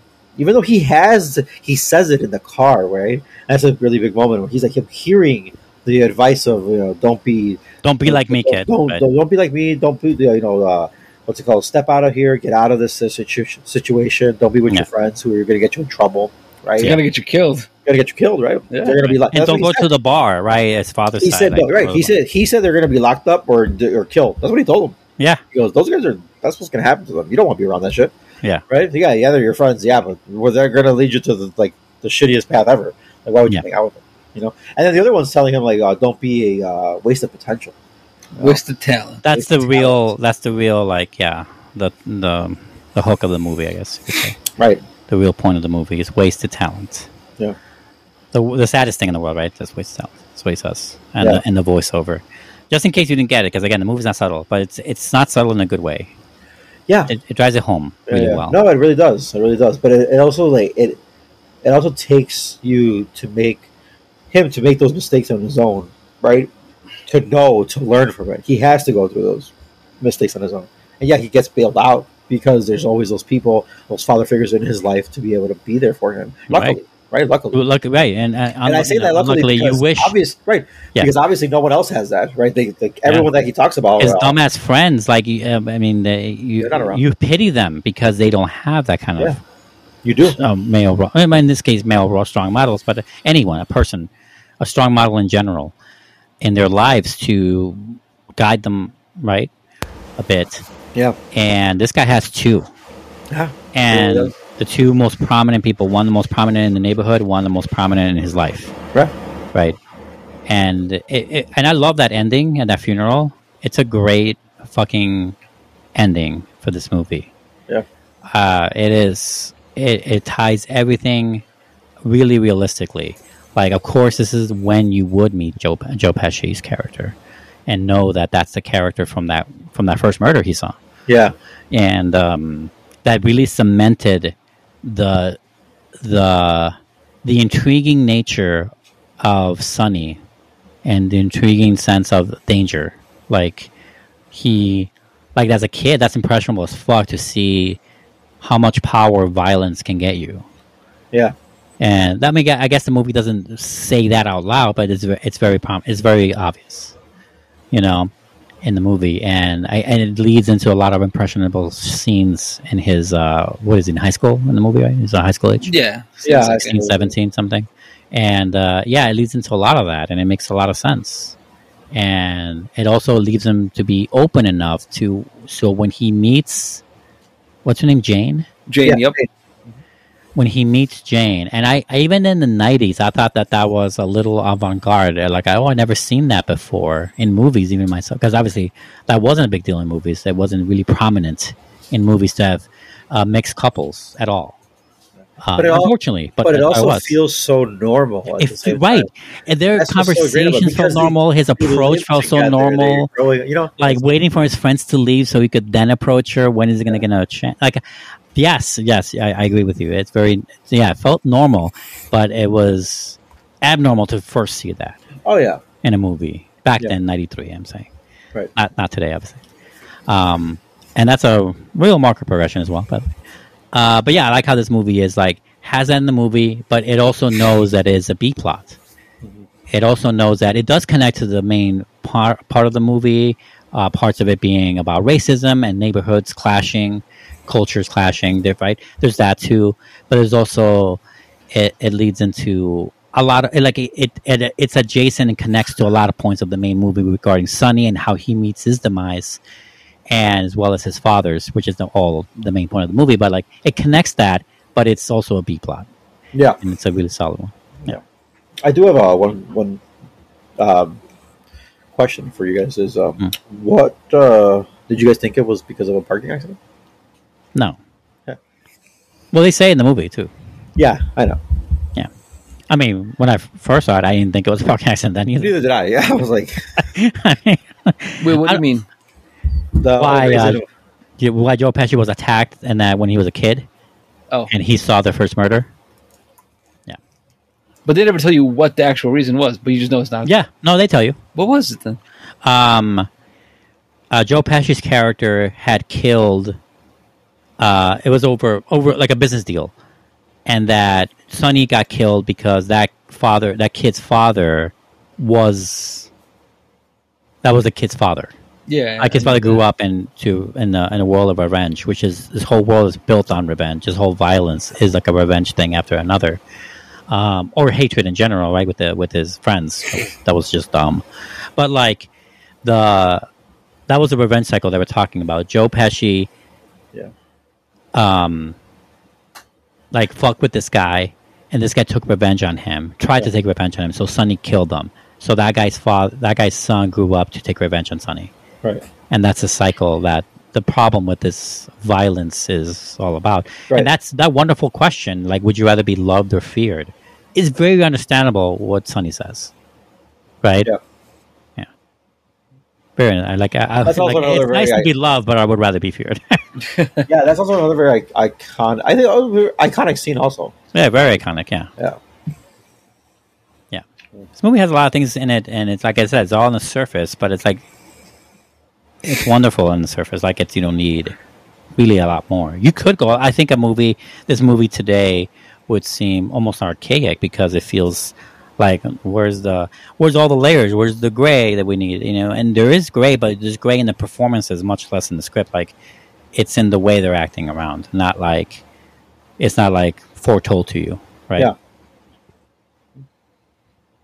because the, these guys are these father figures are big actors in the movie. Sure, they're big characters, but they're not the main actors. They're not the main characters. No, no, no, Yeah. they're not. Yeah, and this is, movie's really awesome. Really poignant. It's cool. I like it. I was excited you picked it because it led me to it, it shortened my list. You know, List? Oh, you're shortened. yeah, because ninety three is a big year. It's You a know- huge year, but at the same you know time, what's I- funny? What? Uh, when I went on iTunes, it had like an anniversary list, and it had like a oh 30 years, you know, list. I was like, fuck, there's actually a lot of good movies on Yeah, this list. I thought about changing my movie. Like I was like, damn, this is better. This is better. I mean, you still can if you want to. I can change it on the website. Um, I, I already bought the movie. I don't even know what it is, but we'll get there. Uh, okay. Anything uh, else you want to talk about, guys, in the Bronx Tale? Uh, no. Uh, You know what? I do have a the issue where, and I mean, it's probably hard to put it in, but I feel like the mom just didn't exist. like she never got. Besides, besides Jane, and I, and I wouldn't call the mom really a, a big part of the movie either. But besides Jane, who is a part of the movie, is um, this is a boy heavy movie, yeah. yeah, yeah, Yeah, But uh, you know, obviously, none of it feels like anti-feminine or anything like that. That's that's, that's the other nice thing about it. It doesn't feel like it's doing that either. No, it doesn't either. Yeah, you're right. There's not a point about it, but it's not a point against it either. correct It's Correct. just like right. Um, it's almost uh, someone made a list. I didn't I didn't read the article or anything, but someone made a, a thing about the top ten male dominated movie, mo- the the most uh, feminist movies without women in it. and I'm curious if this one made like an honorable mention. Again, Jane's in the movie, but you know, it's it's Yeah. close though. It's close. Um. Uh. Yeah. Anything else in the movie, guys? No, that's all I got. All right. That is it for Bronx Tale. Um, and that is it for our show. You have been listening to another movie podcast. Do not forget that we come out every other Wednesday. So next time, I am picking the movies, and this will set us back on track here From the diversion. from the diversion. This is now we're back on track. So I'm picking the next movies, and the next movies are going to be three completely different movies. Although I guess two of them are the same genre. Uh, we're going to do Mission Impossible: Dead Reckoning Part One. I hope there's pigeons. No, John Woo Doves. has nothing to do with this movie, and yeah, it's doves. John Woo has nothing to do with this movie. I'm going to kill you. Pigeons. I'm going to murder doves. you. I don't care. I don't care if the cops hear this back and say, "Well, I this see a is goddamn evidence." bird in this movie. I swear to God, let that go. That was in the nineties. Let it go. No. Um, let it go. They had a Metallica song in it that was modern. Okay, like contemporary. Okay, all right. That's what we're gonna do. Can't wait for this movie. Anyone excited? But I'm not counting Luke. Luke, Rafa, you're excited for this movie? Of course, yeah. Okay, good. Yeah, I but didn't, know, I didn't know. I didn't know it was called. It was a part one though. I am Oh, less. I am less I don't- excited I don't- for that reason. I don't like the title either. Yeah. but that's what it's called. Yeah. And then um, we're also going to do uh, Joy Ride, which comes out a week beforehand uh, into theaters. Joy Ride is that uh, Asian centered comedy where they go to Taiwan or China. I don't know where they go in the movie, but it's like a road trip type movie, I think. It looks funny. I hope all the best jokes, again, were not in the trailer, but we'll see. Same. Um, it has that Bridesmaids raunchy comedy potential. I hope it's good. You know? Yeah. Um, and then for the 30th anniversary pick is going to be, and this is a hard one, but I went with more fun. So I went with Tombstone. Kurt Love Russell. A pizza? No. Love Tombstone. Love this movie. And I it's in my it so, iTunes, yeah. so y'all can watch it there Yeah. already. I'll I'll rewatch it. No problem. It's like my Good. seventh viewing or something. Right. I saw it last year. Can't wait to see it Yeah, I again. saw it last year, year, Like, right on. Uh, this is a no brainer for me. I, this, is one Uh, of, this is one of those movies that like when when I used to just watch things on cable. That Yeah. bitch came. I just saw it. I, oh yeah, leave this bitch on. Watch Let's it go again. ahead. I don't think Right. I've seen it. I could have gone with something more cerebral and more whatever. And I want, I almost did, but I was like, no, let's go with fun. My last two picks were kind of heavy on that stuff. So like, let's go with Tombstone this time. You haven't seen Tombstone, Luke? I don't know. I, I I'll see when I. I'll You tell probably you. saw Wyatt Earp, didn't you? The fucking dumb one. Oh, I don't know. Because uh, Kevin Costner, that same year or the year before, he did Yeah, I Wyatt did Earp. Wyatt and Earp, yeah. clearly is the better one. Like clearly. Right. Clearly. anyway, In, those like, are every aspect. right. Those are movies we're reviewing next time. Until then, I am Oscar. And Luke. and Ralf. See y'all later. Coffee and pie. Coffee and pie, oh my. You didn't hear it from me.